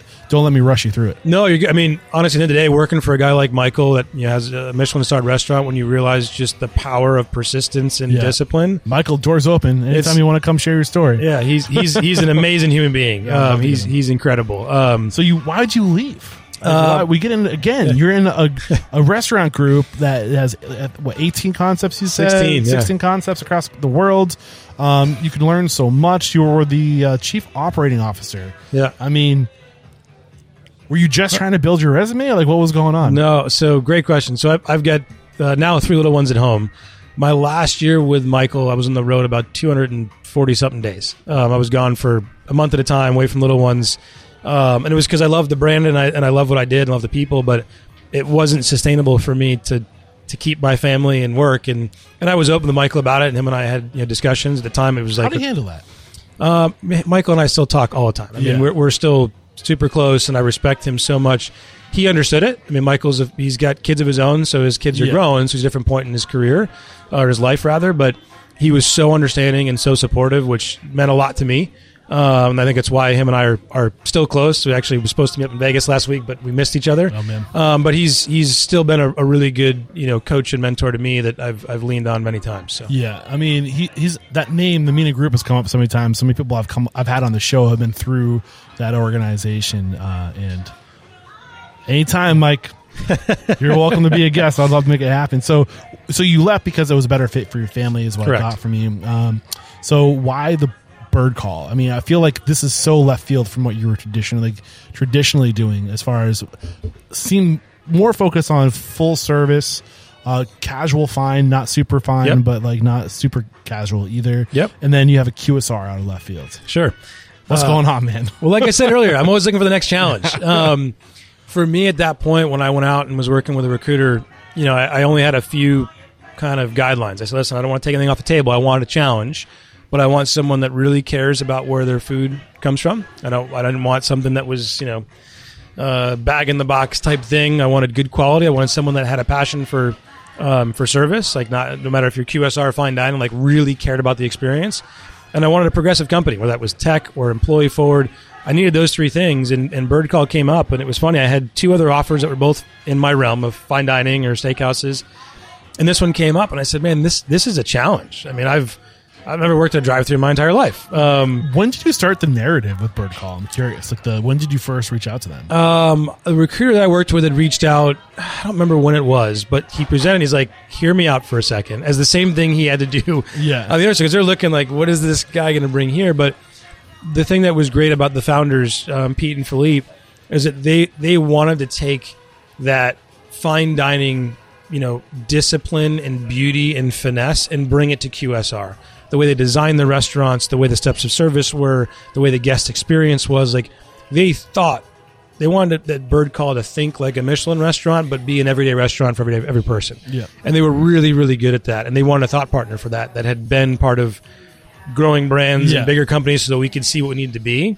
So it was this this perfect synergy, um, and it seemed like an amazing challenge. They were building their own technology, which to me, I'm like, okay, this is cool. This is something I've never done. I'm ready to take for the show. They must have been pretty venture backed if that was the case. they were, they were amazing supporters. Was Uh, this their first restaurant? Were they su- successful in other verticals first? Yeah, they had a group called Gastamo Groups. They had other Okay. other concepts in Denver that had done really well. Um, this was one they decided to to separate and branch Scale. off and grow. Correct. Yeah, it had correct. legs for sure.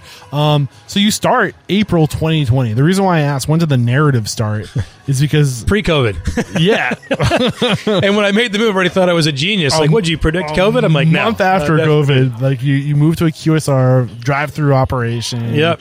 Uh, like it does seem like good timing, but I was curious if it just happened out that way. happened organically. Yeah, totally. man. And, and in Uh, hindsight, talking about rather be lucky than good, as they say, I was lucky to take a move with a QSR that we were crushing during Yeah, COVID because drive-throughs were amazing. sandwiches, like Yeah. travel well. You Oh, yeah. know, like it's like COVID-proof concept. Absolutely. one of the few that were out there. So. I mean, how did this change you as an operator? How did you become a better operator, more skilled operator, being forced through this new mold? Yeah. I think the two big takeaways for me one was really understanding tech. I mean, we were Yeah. building a KDS and POS from the ground. Um, they had already put the foundation there, but we were constantly adjusting it. Yeah. That was a huge learning for me because Do I you think that was the right way to go, knowing what you know now, to try to build everything from scratch, or to? I, I do Okay. because I think so many brands are trying to fi- differentiate themselves. But if they're all using the same technology, it's like how far can you really go? Whereas Yeah. now we can create something that's specific just for us. Um, I think it, it's it's a challenge. It's a big challenge, a big investment, but I think there's a big payoff in it. Um, I think that was one thing. But the second thing going to QSR that I've taken, especially you know in my in my life today, in steakhouses and fine dining, you manage in minutes. Right? How many minutes is this? How many minutes in this? In QSR, it's seconds. Seconds. And you watch every step an employee has to make. And we did a full analysis of how many movements, not even steps, movements an employee had to do to make every sandwich on the menu. And how can we reduce the movements by even 10%? And I never thought about that in fine dining. Like you think about ways to improve, right? But you don't Yeah. think about seconds. Think but at the end of the day, yeah. Seconds add up to minutes and minutes add up to hours. Yeah. So it really forced me to think about every little piece of efficiency because you have small spaces in QSR. So if you have one service station, it has to be the most efficient service station you've ever seen in your life. So it really taught me to think microscopic, to think macro, right? Which I which I had always looked what I thought was granular, but this was that next layer because two seconds in QSR is an insane amount of revenue. Where did you make up the most seconds? We did it in the cook line efficiency. Um, was really changing the way the kitchens were set up, and we actually built a new prototype uh, when I was there. It was a double-sided line that was mirrored. One was drive-through and takeout. One was dine-in, and we actually adjusted where all the pieces in there were multiple times. We, we actually had one built at our um, equipment facility, and we stood there. and We're like, okay, where am I moving to make every single menu item? And we adjusted the whole line based off that. So the theory was I could plant my feet and never have to move them, um, and it and it increased efficiency. And we saw it in the stores we opened with the new model. Yeah, it, it's amazing. I never knew this until speaking with um, Leo Holtzman uh, from SoCal Cantina, based out of Miami, Florida. They're scaling right now, but he was. Uh, I don't know why I struggle saying the, the name of a person who does magic because I want to say musician, but that's not right. Magician, Magician. I know it always comes out wrong. I have to like, like talk through it. Uh, he was a magician, and I never realized how much uh, being a magician had to do with. It's not so much sleight of hand as is like literally having mise en place for all the shit you're gonna do Oh, I can only and, imagine. and just like and just having everything in order and like moving in a certain way where it's efficient it's all about efficiency Yeah. and like it was it was a cool conversation but to, to kind of compound on what you're saying is just like literally go through the motions and like i don't know say like you're putting toppings on like the first toppings pickles and the last toppings like like lettuce like Yeah. is there a way to like I don't know, like put the clo- like the lettuce as close as possible as the pickles. So Yeah. like like all those little like like little things like it's it's it's like it's life by a thousand cuts, not death by a thousand cuts. No, You you're know? absolutely right. It's crazy. I just watched the founder. Have you seen that yet? The founder. I have, yeah, yeah. The when part- the tennis court. It's the coolest thing, Yeah. but just like that, that's it. Yeah. Right. Like, I mean, they were the they were the first ones really going that route. Yeah. It's like, but that's that's the definition of It it. can be fun, you know, and, Absolutely. and- and especially if you bring your team into it, because then now you're brainstorming and everyone's a part of it. Yeah. and it. I think like I, earlier I asked you how do you make change. Oh wait, did we even get into this? Like the how do you make change fun? Like people don't like change. Did We didn't get him how to make it fun. We talked about just ways I'd done it, but not how to make it fun. Um, Anyway, I don't know. Maybe I'm all over the place right now, but this is some great stuff, man. Um, you. I think we need to spend the rest of our time talking about Bartaco. great. So, uh, you, joined in 2021. When did Del Frisco buy Bar- Bartaco? Um, don't quote me precisely, but I, 2018? I think it was 18. Yeah, I think Um, it was 18. Then it was 30, 325 million. yeah. How many locations was it at this time? Um, I don't know the location that time. It was I think it was yeah sub 20. yeah. Um, Barcelona and Bartaco. Um, so there was four brands. Soda was Del Frisco's, Visco's Grill, Bartaco, and Barcelona were all underneath the Del Frisco's arm. Okay. Um, they ran it for a period of time, and during that time, they they changed the culture. Um, the culture, what made Barteca incredible, that, that Andy, who you spoke to, and Sasha and Scott had, had, had built, and Jeff Kakara came afterwards. Like they built this amazing operating system that was just the culture drove the results, and Bartaco changed all. Um, and it really, it really changed the trajectory. So when we were able to get it back, um, you know, Scott did a podcast and look it up one of his first podcasts before I took the job. I listened to it. He goes, Scott, why'd you come back? And he goes, So I was fucking pissed off. and he's like, "What?" And he goes, "They took our baby and they ruined it, and I wanted to come back and make it what I know it could be." And it was, and to me, it was really powerful. I'm like, man, that's that's that's such an, a powerful message that you're not coming back because you want to run a bigger company, you want to make the money. It's because you want to make change to make it the brand that you knew and loved. So Del Frisco existed. Yep. Del Frisco in 2018 purchased Bartaco in um, Barcelona. Barcelona. Yep. They Del Frisco no longer has Bartaco. That's correct. When did when did Bart? So is Bartaco standalone? So Bartaco standalone. So Okay. L Catterton bought um, the the full portfolio, all four concepts. Got it. Um, and then 24 hours after they bought, they took the, the steakhouse brands and they sold them to Tillman Fertitta. Okay. So Barcelona and Bartaco were part of L Catterton, P, local PE from here in Connecticut. Um, and then Bartaco actually got slid underneath uh, Uncle Julio's, a brand that they had already had because we didn't have a corporate infrastructure built yet. Yeah. And when they got Scott to come back, they said, "Great."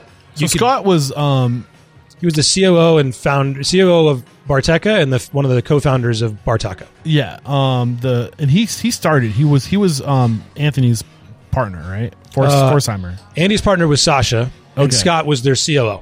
Okay. Yeah, Got it. Got it. I'm trying to. It's there's a lot of yeah. There's a lot of moving parts. Um, so how did did you just approach Dell or wait whoever had owned it last before the the culture fell apart and said Yeah. I want to buy this back from you?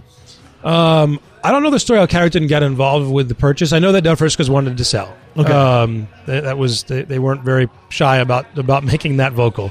Um, am- so uh, is there a le- sorry keep going then I'll yeah. ask my question. Um, you know, they were they were public and they wanted to go back to being private. Um, this was the opportunity, and Catterton really wanted the Bartaco brand. This was the growth vehicle. This was the one that they were really excited about. Um, so they they kind of took a plunge on multiple concepts, offloaded the ones that weren't of intrigue to be able to, to take on you know Bartaco and really help us grow into the future. because Bartaco, I mean, um, I, Barcelona was a, killer concept. That's Yeah, what that's what they started on, right?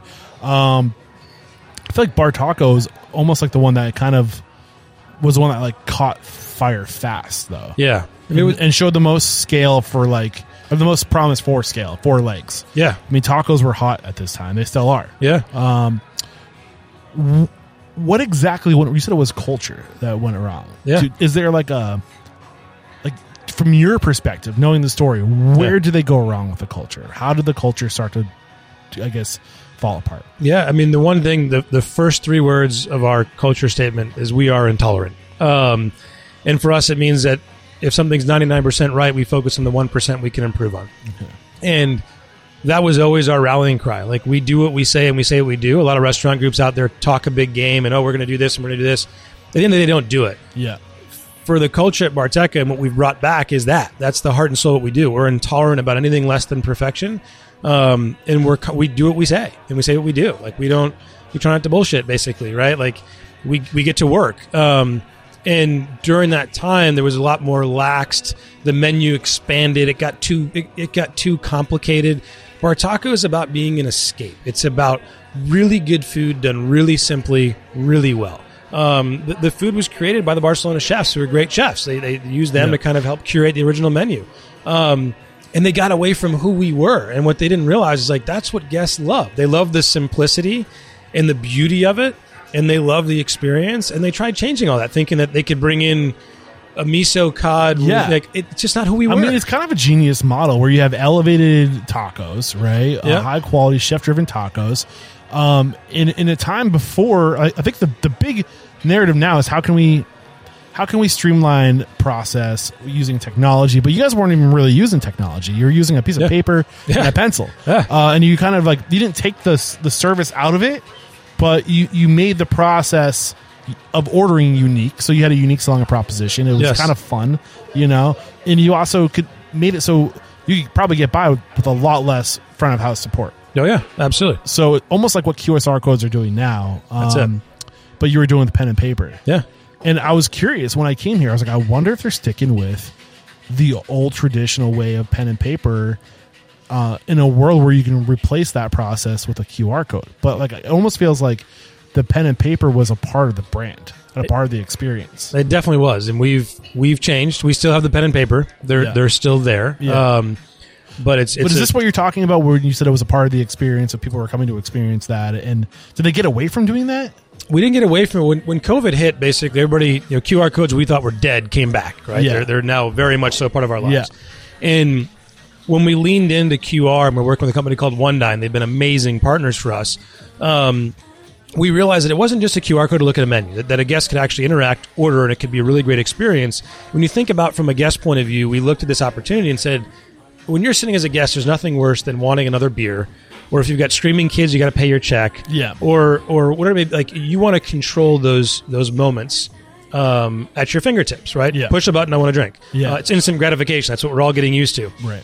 And on top of it, what we also realized was that the server, right, your your your experience is only controlled by a server and how much time they have. Now what we did is we removed servers from the equation.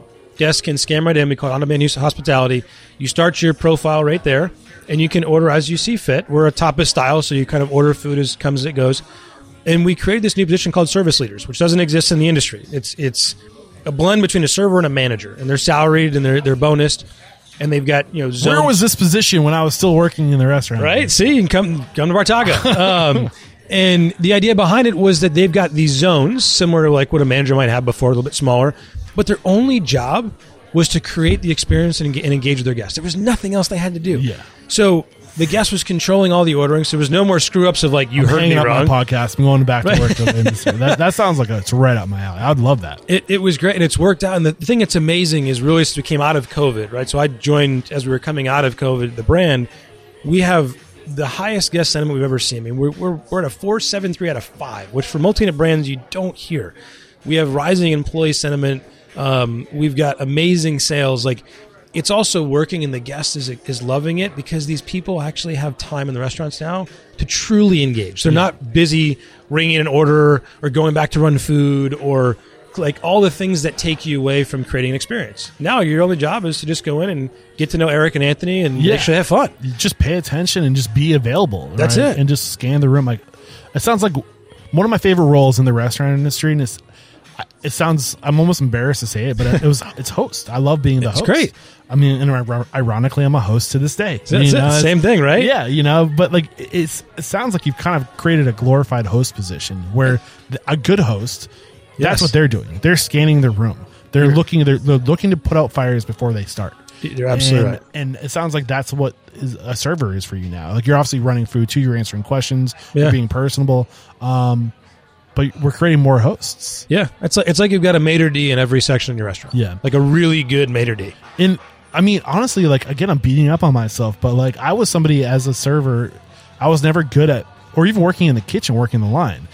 You give me like ten things to remember, I start to go downhill, or five things to remember, It's I start tough. to go downhill fast. Like Yeah. my my depth of memory is not good for short term short term. And most people's aren't. but where I'm going with this is when you when you change the process to be more inclusive for people who might not have a good like memory like like some servers do and be able to like remember an order who people who might make a lot of mistakes because I just I would make so many mistakes I'm, I'm just being honest um but now you get to focus on like the human element of just Yes. like being a person and like running food and like is your glass half empty like It- little stuff like that It was great, and what it also allowed us to do, which we're super proud of, is now without servers, we're a fully pooled house. yeah So all of our staff, every employee makes the same amount of money per hour. Everyone, front of house, back of house, the tips are shared by everybody. I'm, I'd be surprised if you weren't making more because now you're splitting oh, they it. definitely are. Yeah, They you- definitely are. You don't have to pull it as, with as many people. Yeah, I mean, there we've got people. Our average pay is about twenty four bucks an hour during season. We got some people making forty dollars an hour. It's Wow. incredible. So dishwashers that have always been underpaid for years in our business, Yeah. right? Under undervalued, underappreciated. I go to making thirty dollars an hour. They're quitting second jobs now, which to us are making this great living wage, and that that's the real internal impact, Yeah. right? We're they're the guest It helps that you're a killer brand that's always busy. Too. Sure, it helps, but but you got to have good people to do that, right? Yeah, and yeah. We're, we're we're attracting great people because realizing like, wow, they're really that money is really being shared where it should be. The back Yeah. of house has been neglected for decades in our Yeah. business. So you came on in 2021. Yep, Had Scott taken over at that point? yep. He was Okay. already he'd already been there for I think almost two years. Okay, cool. Yeah. So it was a real short-lived period from 2018. He two years. When did they give it back? When did they? I think it was only A under year? two years. I think Oh, it was yeah. it was short. It Because was he came uh, on in 21. It was very rapid. I mean, any other like uh, where where is Bartaco today? Like what what are the challenges Bartaco is seeing today, and how are you how are you addressing those challenges? Yeah, I I think there's two major challenges that we have. I think one, I think both of them are probably similar to everybody else, but we've become such a tech forward first company. We have so much data, uh, and it's understanding the best way to use it. And a lot of times, I think what happens when you lean into tech is most places that lean to tech, you lose the hospitality, you lose the engagement piece. So you, you've been here for a year and a half. Yep. Has there been a lot of new tech that you've adopted in that time? Uh, we've evolved a lot within there, like within OneDine, constantly finding things to be better. We've Within adopted, OneDine, is that the? Uh, OneDine is uh, the company that does our QR dining. Got it. That's right. Um, we brought on a bunch of other companies, whether that's something from Compology, who actually measures our trash can uh, usage, pickups, frequency. We, we got them from McDonald's. Um, 7shifts we're using, which um, helps us with employee sentiment and scheduling and communication. 1Huddle, obviously, we talked about is a great new partner for us.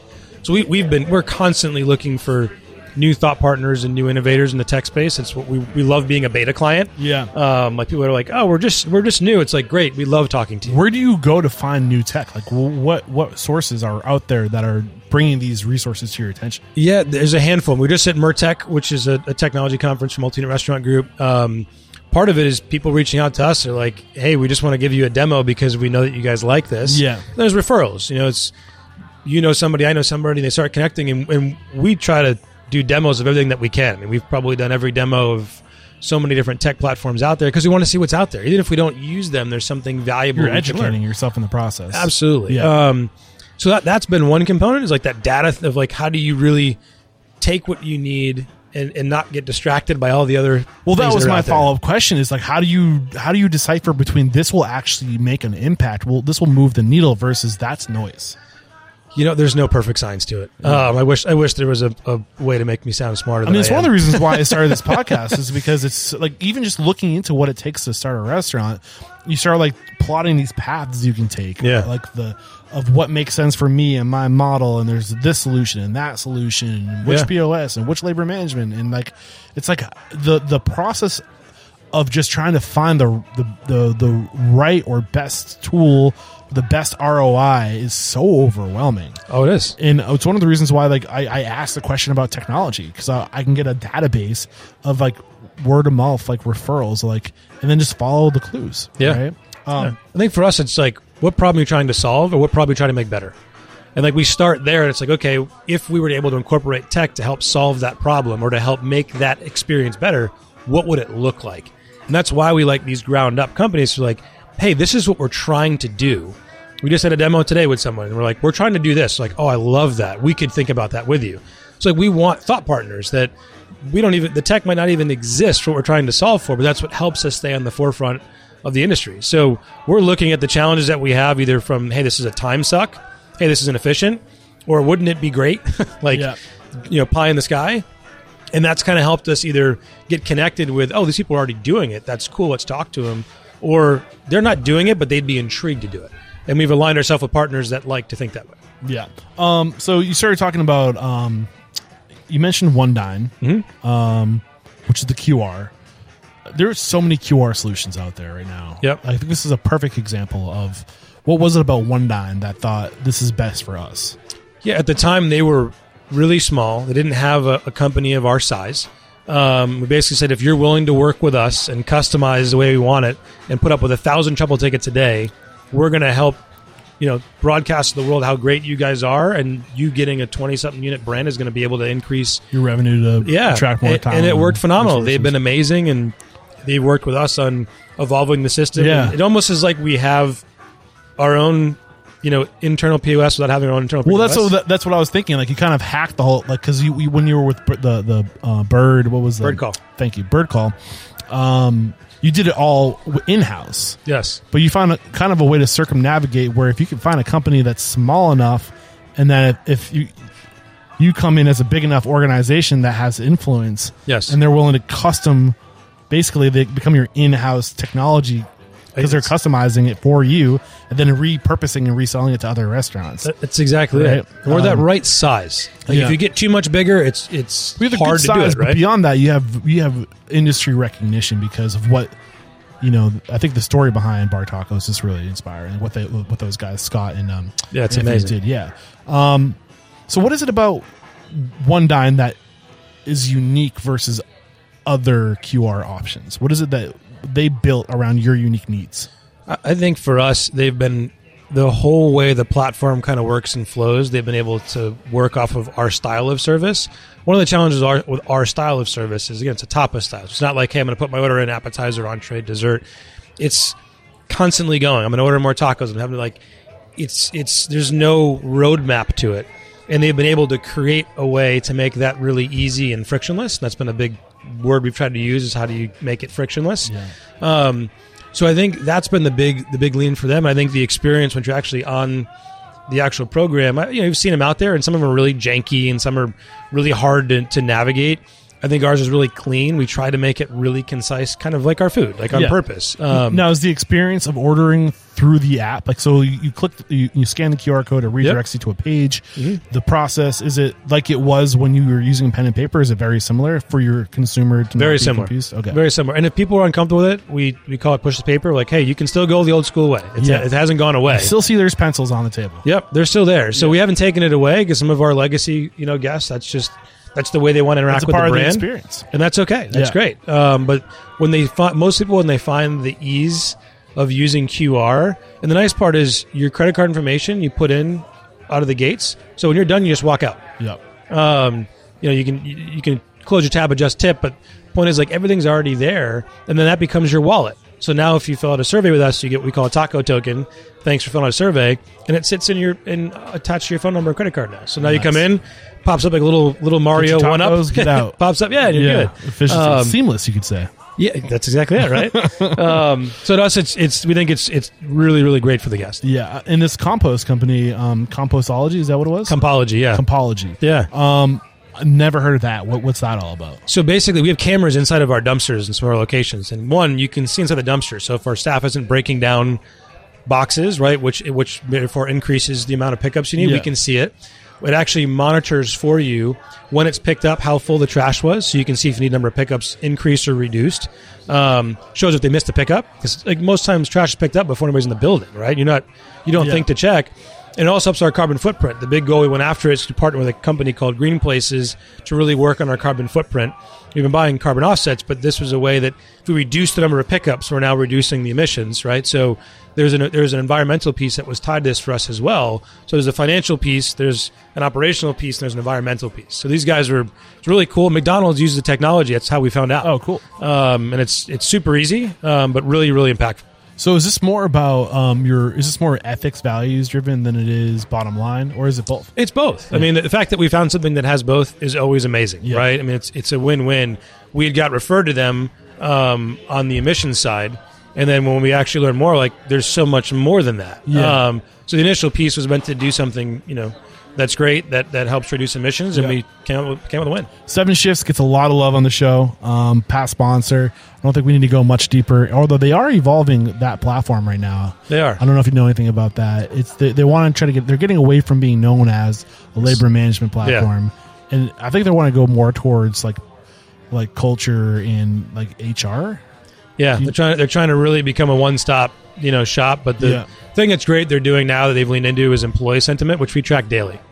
So every employee, when they punch in and punch out, it's like when you go to the airport and there's the three smiley faces in the bathroom. Yeah, Same idea. So every day we get a report of what our employees ranked us yesterday in the restaurant. And they can make comments. So to us, we, it's just as valuable as a guest comment.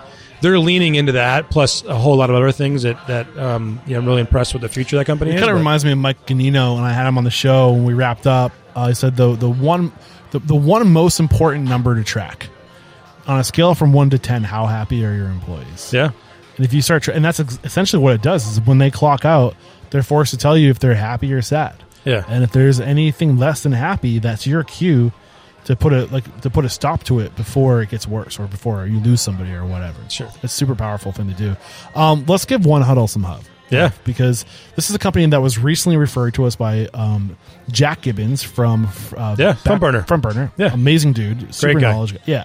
Um, I love when I find technology that le- like we're constantly learning more about human behavior on a psychological level, why we are the way we are, Yep. how we function, the, the little things that make us tick, right? And when it, when tech companies leverage this new information, I get excited because it's the merge of technology and the human the human variable. Yeah, And I think a lot of tech, com- tech companies forget to factor in the human variable. of course. Uh, so, what excited you about 1Huddle? What is 1Huddle? So 1Huddle, it's a training platform basically at its, at, at its most simplistic level, if we can put it that way. Yeah. But it, it everything's gamified. Um, the thing that's amazing about them when I when I came on, I, I said to my director of L and D, I said, I have one challenge for you. I need you to find a platform that literally teaches you to learn like they're digesting information today, which is Twitter, Instagram, LinkedIn, right? It's scroll, short videos, quick interactions. That's what people want. That's how they're engaging with with the outside world today. Like we need to find someone that's doing that and making it fun. Um, because part of Bartaco, we say we sell fun, and 1Huddle sells this fun gamified piece. So we came across them. We looked at a handful of those out there because some people are trying to kind of recreate that. But 1Huddle just they were that really good thought partner. Like I mentioned before, they were a partner. It wasn't just a here it is, take it.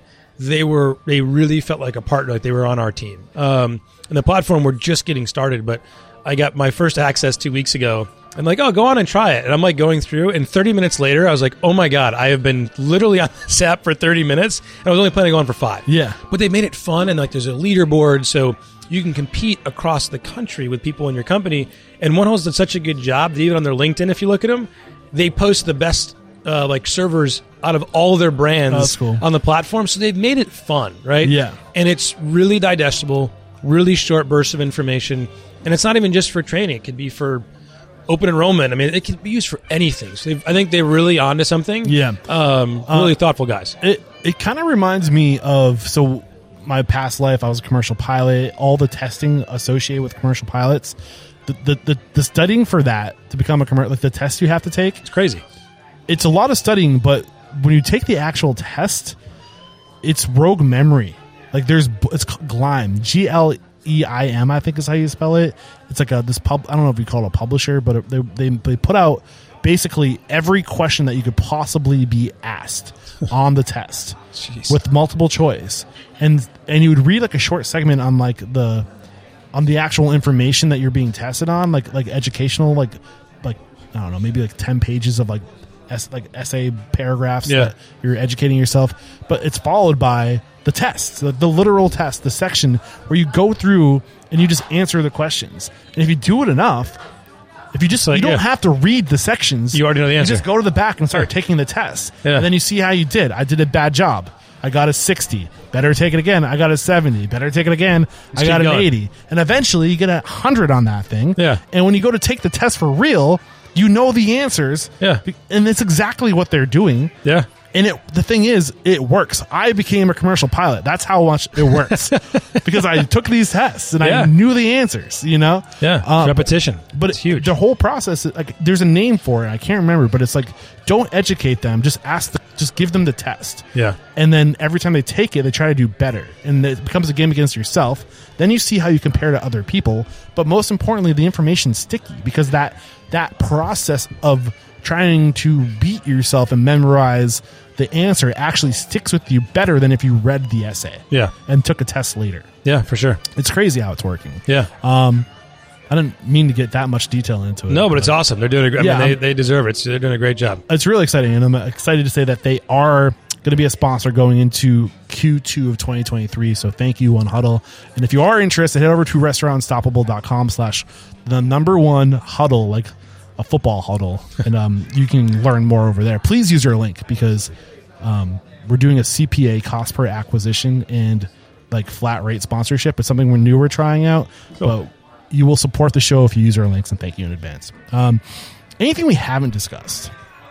Gosh. Um, I mean, we've covered a lot of good stuff for sure. Yeah, I mean, without we, a doubt. we are four minutes from the top of the hour. I know we blocked two hours. I want to respect your time. All good. Um, I am curious, like, what about like markets? I know one thing I've noticed about Bartaco. Wherever I go, I see a Bartaco. Like, I always see the Bartaco. I'm like, oh, there's a Bartaco here. yeah. Um, like, what markets are like are are you guys looking at right now? Like, where's the growth in this country? Where's the opportunity? Yeah, I mean it's a blank canvas now, which is great. We got so Yeah. many great spots, but we're opening in Chicago in about a month. New market for us. We're opening in Charleston, South Carolina. In I'll a few be months. there next week, two weeks. Nice. Nice. We're, we're in Bucktown, up in the northwest of Nice. Chicago. Um, we're looking at Charleston. Um, we're expanding some footprints in, in cities like Boston and Tennessee, where we're already uh, have a good kind of base, and we're expanding from there. But we're looking all over the place. I mean, we're, we're not objected to any area. We, we're we're a good East Coast base because that's kind of where our our home is. But we've got Madison, Wisconsin. We've got Colorado. So we're looking um, both to expand existing markets and enter one, maybe two new markets a year, um, based on really kind of what what uh, our clientele kind of tells us. Yeah. Um, similar to you with your listeners. Yep. Is there anything that's near and dear to your heart, a subject that's near and dear to your heart, a cause, an issue, something that you want to bring awareness to before we go to the speed round? Wow, that's a great question. Um, you know, I think I think to me, um, the topic of mental health has been so big in today's world, but in the restaurant business, it's been so much more real than it's ever been. Um, I've had more and more employees, you know, seeking help with you know whether it's resources, someone to talk to, counseling, um, people leaving the industry because of honestly the the guests are so tough Entitled. um, entitled is a great way to put it. That Yeah. they're literally breaking these people down. yeah. Um, why do you? Why is it that we got here? you know? I think people. I really think the the power of like YouTube and Google created people that think they're more educated than they are. And I don't mean that to, to knock everybody, but everybody's a chef now. Yeah. right. Everyone's a chef, um, but they don't know what goes into being a chef. I mean, it is Yeah. such a thankless, hard job, and they you hear it enough, and it just breaks you down, and it's so sad because people in this business. They're here because they love people, Yeah. and then the same people break them down. It's I think the industry's a little guilty of conditioning the consumer too. I think For- that's fair. For the longest time, we we literally like the customer's always right. The customer's always right. Yeah. And it's more hospitable to go out of your way to, to do more outrageous things. That's There's a a, book point. out there called Unreasonable, you know, Unreasonable Hospitality. Great book. And I think it is a great book. And I think there's a lot of truth to those things. But at the same time, I think it's a double edged sword Sure. because we're conditioning the consumer to literally act so unreasonably. Like we're being unreasonable and they're thinking that unreasonable behavior to their needs is standard. I feel like it should be, but at the same time, they could show some gratitude. You're absolutely right. you know, like Yeah. uh, what's like what's going through your head? I don't want to put words into No, you're absolutely right. I mean, it's listen. Everybody's money is the same color green, and not Yeah. everybody thinks that way. But Yeah. I think you're right. It's it's we've tried to create an environment where we do something special for a guest and go above and beyond, just like Will Guidara Yeah. says in his book, right? That you reference. But when you do that, now somebody else has to do something more. And before you know it, like you said, we've created this monster that, like, the guest is now expecting it. I mean, I think years ago, years ago, when getting an ice cream for free was a big deal on your birthday, Right. like, oh my god, what? Uh, and now it's like, you don't give me something free on my birthday? Like, how dare you? And how did you not even know it was my birthday? Literally, Yeah. and it's. I think you're right. I think I think there's part of it that we have created a beast that Yeah. it's hard to tame because if you tame it and someone else is is feeding it, where are they going to go? They're Yeah. going to go. They're being fed. Well, the, the same, like, and I think this is a big of the reason, like, a big part of the reason why I hated bigger corporations, because they were so focused on like the bottom line, long term, that they know that they they could give food away for free, For sure. If there was something like, oh, just give it to them for free, just give it to them for free, and the consumer was just like, I'm not thrilled about this. Yeah. I'm. I don't think I should pay for it, and and that became normal Sure did. you know and the only people that are really like the restaurant industry i feel like it's just it's death by a thousand cuts It, it is, and, and I think now, and now anybody with a pen and paper is a critic.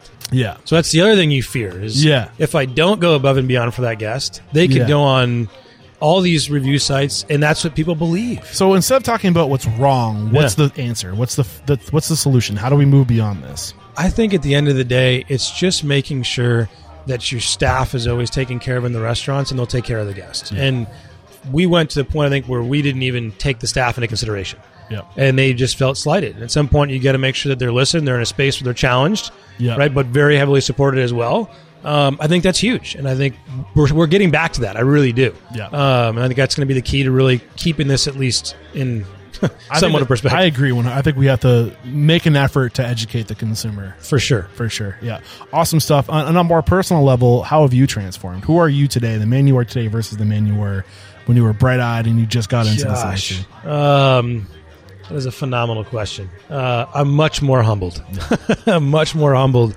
Um, have have gained a lot more humility in my career, and you just realize how many amazing people are out there, and, and you realize really what your cause is for. Yep. You know, a while ago, I was I was a, a a spoke in a clock, and now I realize that I'm the guy winding it. I'm the one that, that's got to make sure that everything's where it needs to be and make sure everyone's taken care of. And I've got a bigger purpose than just me. Yep. I've got a purpose to my guests, my staff, the environment, my family, like everything. It's you kind of I feel much. Uh, I feel like I've got much more internal purpose than I ever did years ago. I love it, man. Awesome stuff. One more quick break to thank our sponsors. We're going to bust out a speed round. Perfect. Recently on the show, you've been hearing it come up often.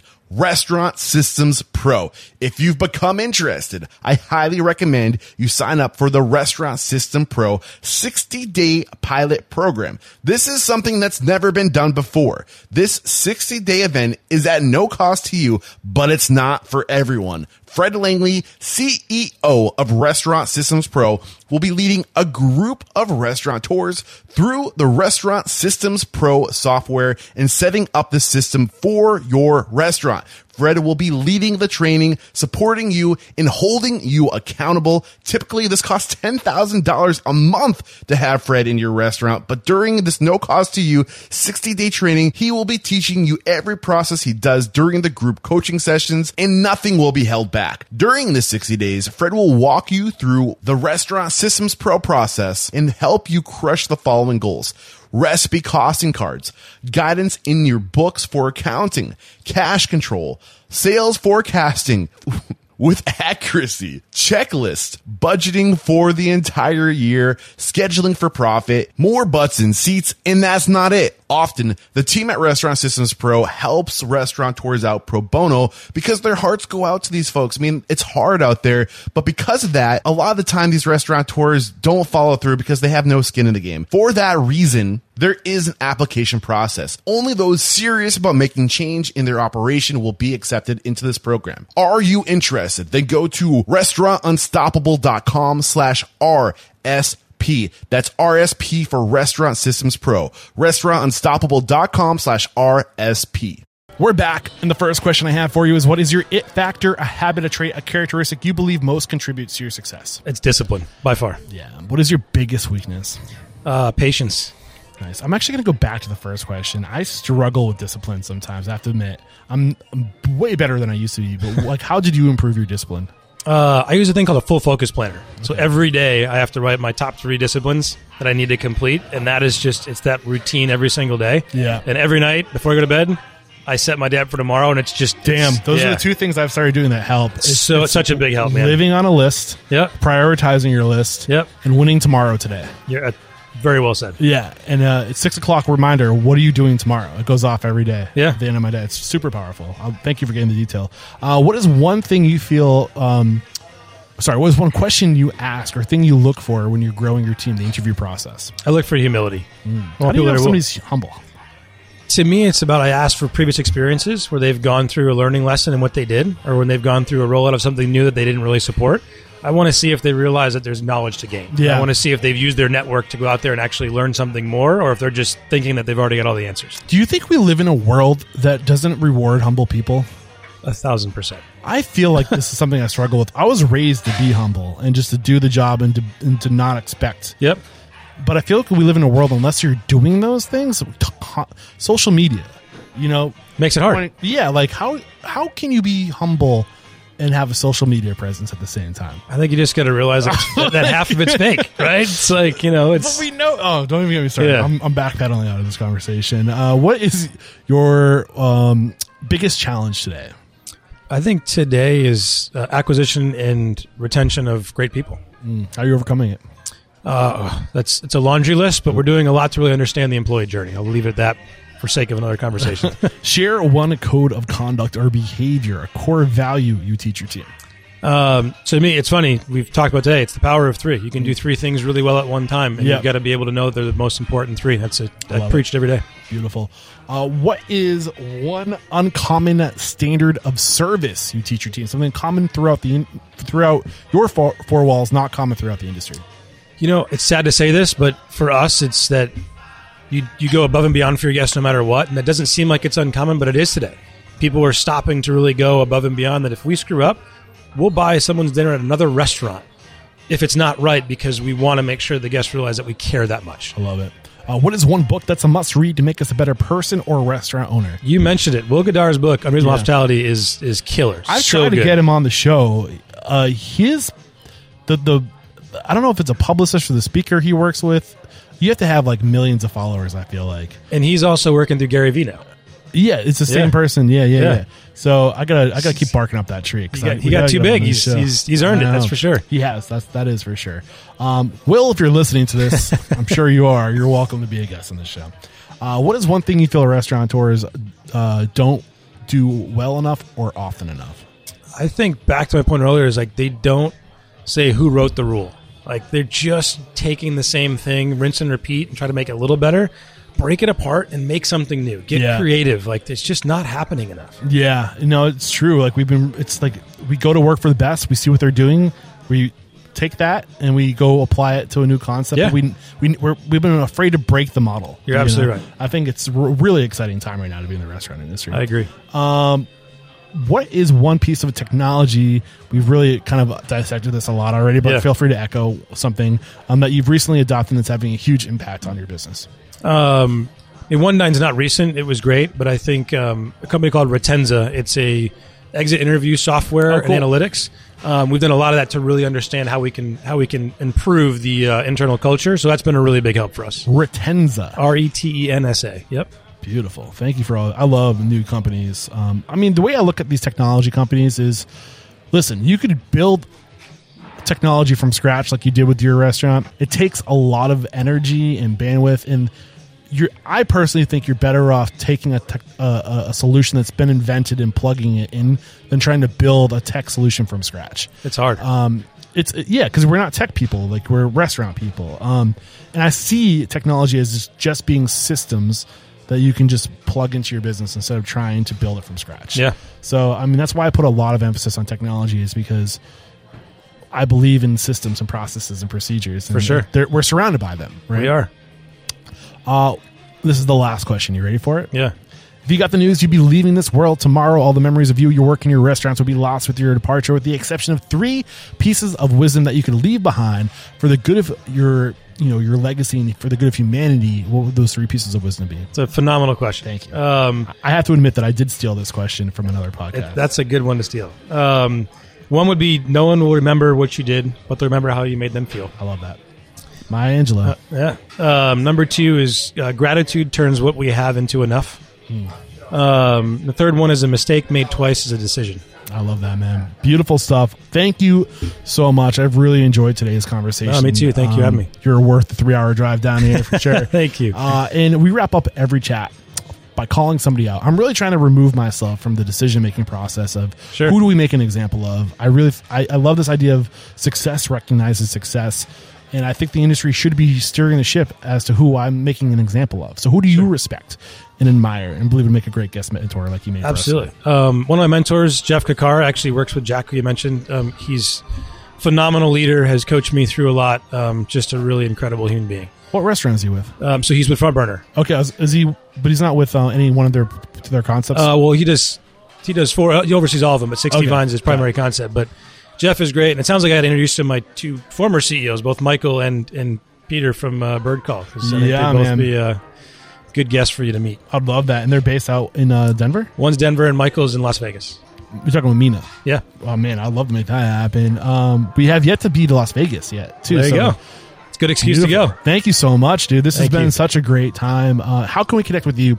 If we maybe want to come join your team, maybe we've been inspired by you. Maybe we're in New England, South Connecticut, Southeast Connecticut, or Southwest Connecticut. Yeah. right? Um, what's the best way to connect if we want to follow? Yeah, uh, I mean, you can go right to our website. There's an application right there. My email is uh, avalletta at bartaco.com. Feel free to reach out. Happy to hear any perspective, anything you want to uh, to join with us or partner with us. We're, we're always anxious to uh, look for great people. Beautiful. And, and this is episode 976. Head over to restaurantstoppable.com slash 976. We'll have a summary of today's discussion as well as any links, any tools or services recommended or books recommended and how to connect with Anthony over there. Again, just thank you so much for taking the time to share your story, your knowledge, and your mentorship, my friend. There is no questioning. You are unstoppable. Thank you. Cheers. Great Thank to be you. here. There is another episode wrapped up here at Restaurant Unstoppable. Anthony Valletta, thank you so much for coming on the show and sharing your unique perspective. And I don't always get to talk to presidents or COOs, people who make a career out of doing this work. And I, I should probably do it more often because this was a great interview. And also, man, Anthony was so generous with his network. I can't wait to follow up on those leads. Uh, thank you so much for being willing to make the introductions too. Super grateful. Awesome stuff. And if you're enjoying this podcast, please support the show. Thank you in advance if you do. There's a ton of ways you can support the show. One way you can support the show right now is by heading over to youtube.com slash restaurant unstoppable subscribe to our YouTube channel. Sam Hall has been doing a great job over there creating shorts, uh, like YouTube shorts, and just honestly chopping down our two hour long episodes into much more digestible content. So uh, if the two hour long episodes are too much for you, too bad. They're not changing, but you can get highlighted versions over at YouTube. So go check that out. Thank you in advance.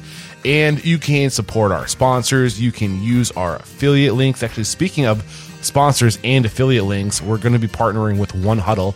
Uh, really excited that Anthony has some great things to say about them today. Uh, if you're interested in 1Huddle, head over to restaurantunstoppable.com slash one huddle. Then that's the number one huddle, like a football huddle. And uh, they are going to be a sponsor, but we're also doing like a hybrid where uh, if you use our link, they'll pay us an additional revenue on top of that. So, in order for us to get our ROI on this sponsorship, please, please, again, head to restaurantunstoppable.com slash one huddle. Thank you in advance. Uh, really supports the show using those links. Uh, you can also leave a one star one star please don't leave a one star review leave a five star review over on itunes and stitcher radio uh, that Stitcher Radio, Spotify, wherever.